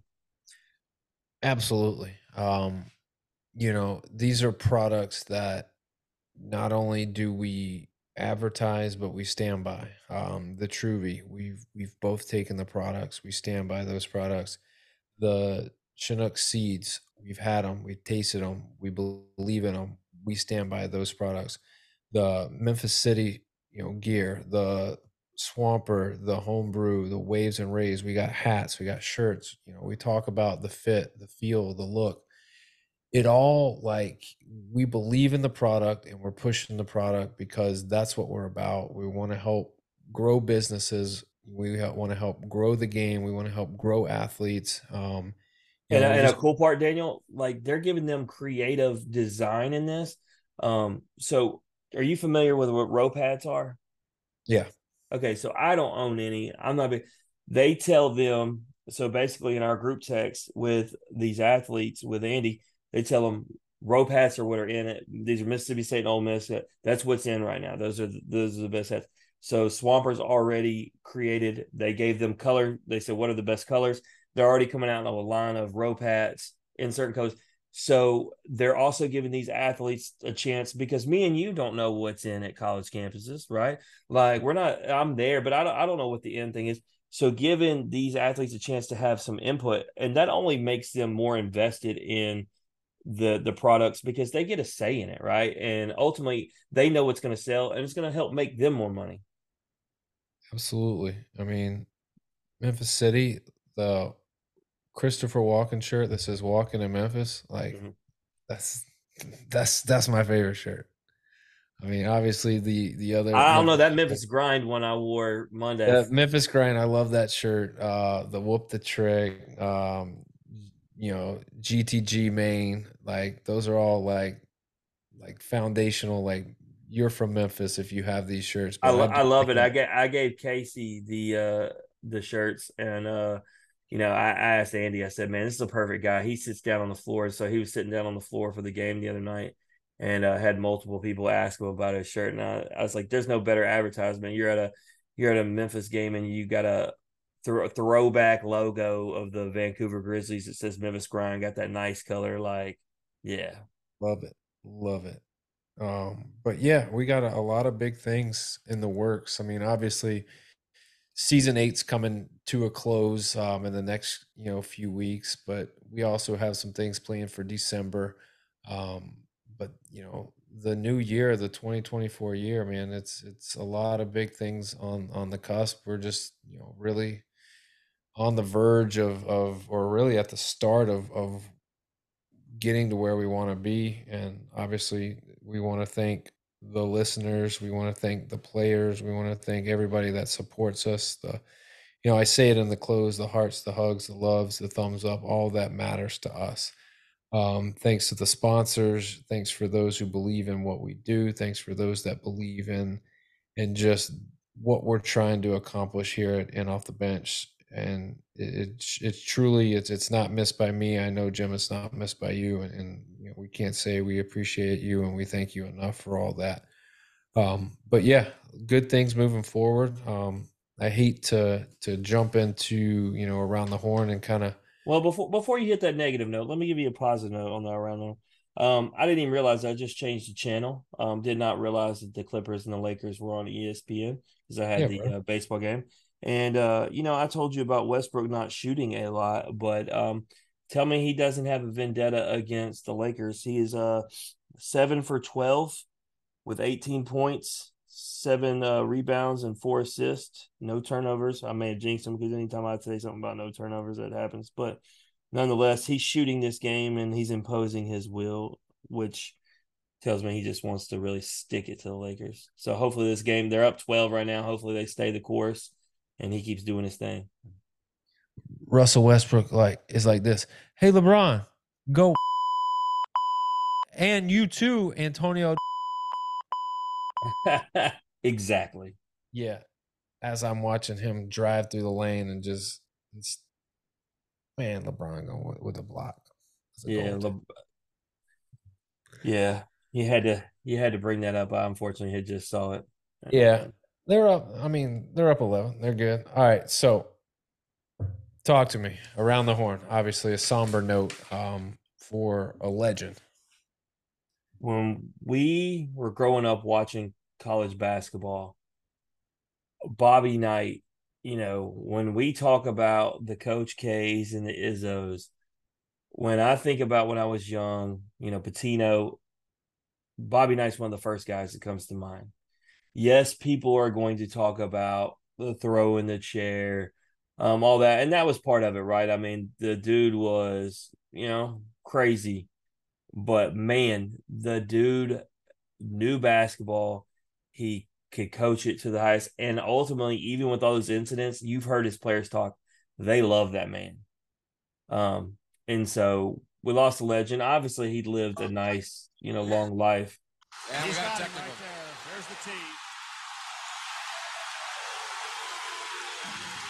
Two shot technical against the bench and against Bob Knight.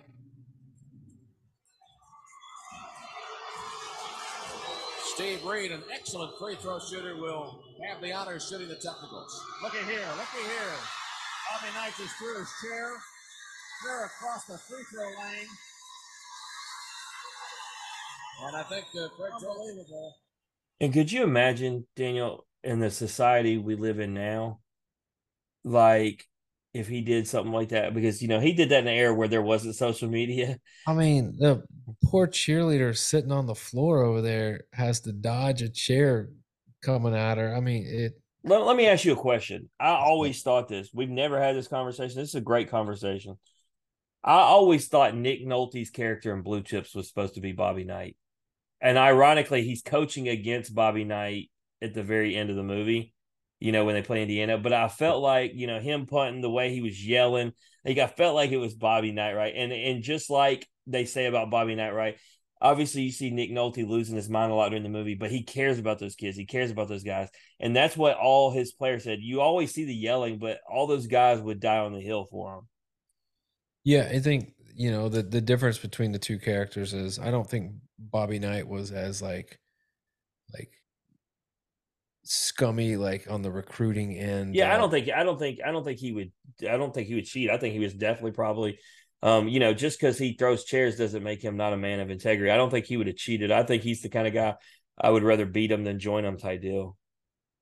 We'll, we'll never know, but you know, obviously, you know, the the career that was. I mean, a lot of entertaining moments, a lot of probably moments that he would want to take back. There's a lot of different things, regardless of how you feel about Bobby Knight that um you know a lot of people are like loved them and a lot of people hated him.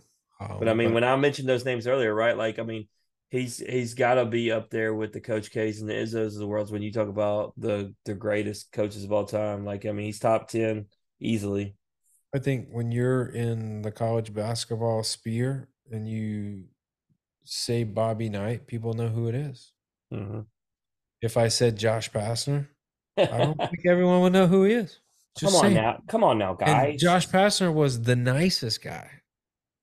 You know, and he didn't win ever. because of it. He couldn't even get the respect of his own guys. Right. Um, but anyhow, hey, let me um ask you that. I'm, I'm I'm taking it one step deeper when you're trying to sign off. I once heard a statement. I can't remember who said it, but the reason sometimes you have to yell and give maybe the tougher love, so to speak, when it came to college basketball, um, is a lot of those kids come from a tougher life in a tougher area than you know maybe your baseball guys would you not i mean that was made by a player who who was a part of that. Would you not believe that statement to be true? Because a lot of you think about where a lot of the the best basketball players come from. They didn't come from the easiest and best life and sometimes they need to be pushed in a different way.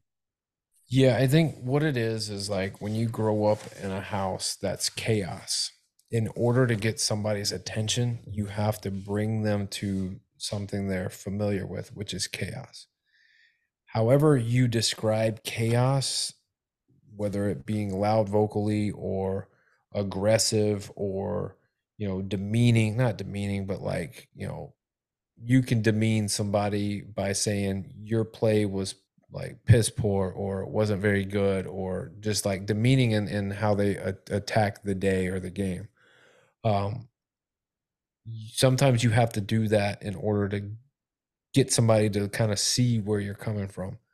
But what I will say is once you can get them to see you from the positive side, the caring side, the loving side, that's all they'll want to know. And they'll they'll go through a brick wall for you when they get to that point. So, you know, um, yes, to answer your question, I think you, there are times where you find yourself, depending on the type of players that you have, where you have to to be that way. But I also think like you got to be able to bring that situation to a close and learn how to love kids and and get them to understand that you're there for them, you care about them, you love them, um, but you're going to push them to be the best that they can be. And sometimes pushing comes in in many different ways. So, but man, it was fun. I'm glad we got to talk a little bit of sports. We unpacked a lot tonight. I mean, we even had a live like history in the making with the Hmm. Rangers in their first World Series tonight. Um, kind of crazy, but you know, with that, obviously we didn't have Mason Moore on the show, but we're gonna have him, you know, come on uh later on. But you know, if you if you just like hearing us average shows talk X's and O's, please like and share the podcast on Facebook, retweet us on Twitter, listen and subscribe on Apple Podcasts, Spotify, and Anchor. As always, comments, ratings, feedback, hearts, hugs, loves. We'll take it all. And we got a lot going on. We've got pros and Joes tomorrow night. We got RJ Yeager, Landon Sims. You and Mike are going to be on that thing doing it up, Jim. Absolutely. You know, as long as Mike's not in the shower using the toilet. I mean, you never know with him. I mean, that that toilet time runs all the way up to like you know, minute, minute- before the show. yeah. So Um, but either way, we talked about it. Next week, we got Seaver King coming on to talk to us. I mean, obviously, he put on a, a show, a clinic, you know, while you were in per- person watching. Um, so I know we want to get his story, want to unpack his season, and really see what the expectations are that he's placed on himself, but also the team expectations. So, um, Jim, another great episode. Uh, appreciate our sponsors, Truvy, Chinook, um, Memphis City Design, like Bell Smith and Athletic Collection. Smith, Obviously, they're a little bit different, but they're in the background. yeah, absolutely. I mean, you know, this thing doesn't doesn't happen just because me and Jim want it to. It's it's it's a crew of people that that help us do this and and and get, you know, really just grow the game, man. That's that's it. That's the whole story. So, all right. This has been the In Off the Bench podcast. As always, remember strong body, sharp minds, grit and grind all the time. We're out.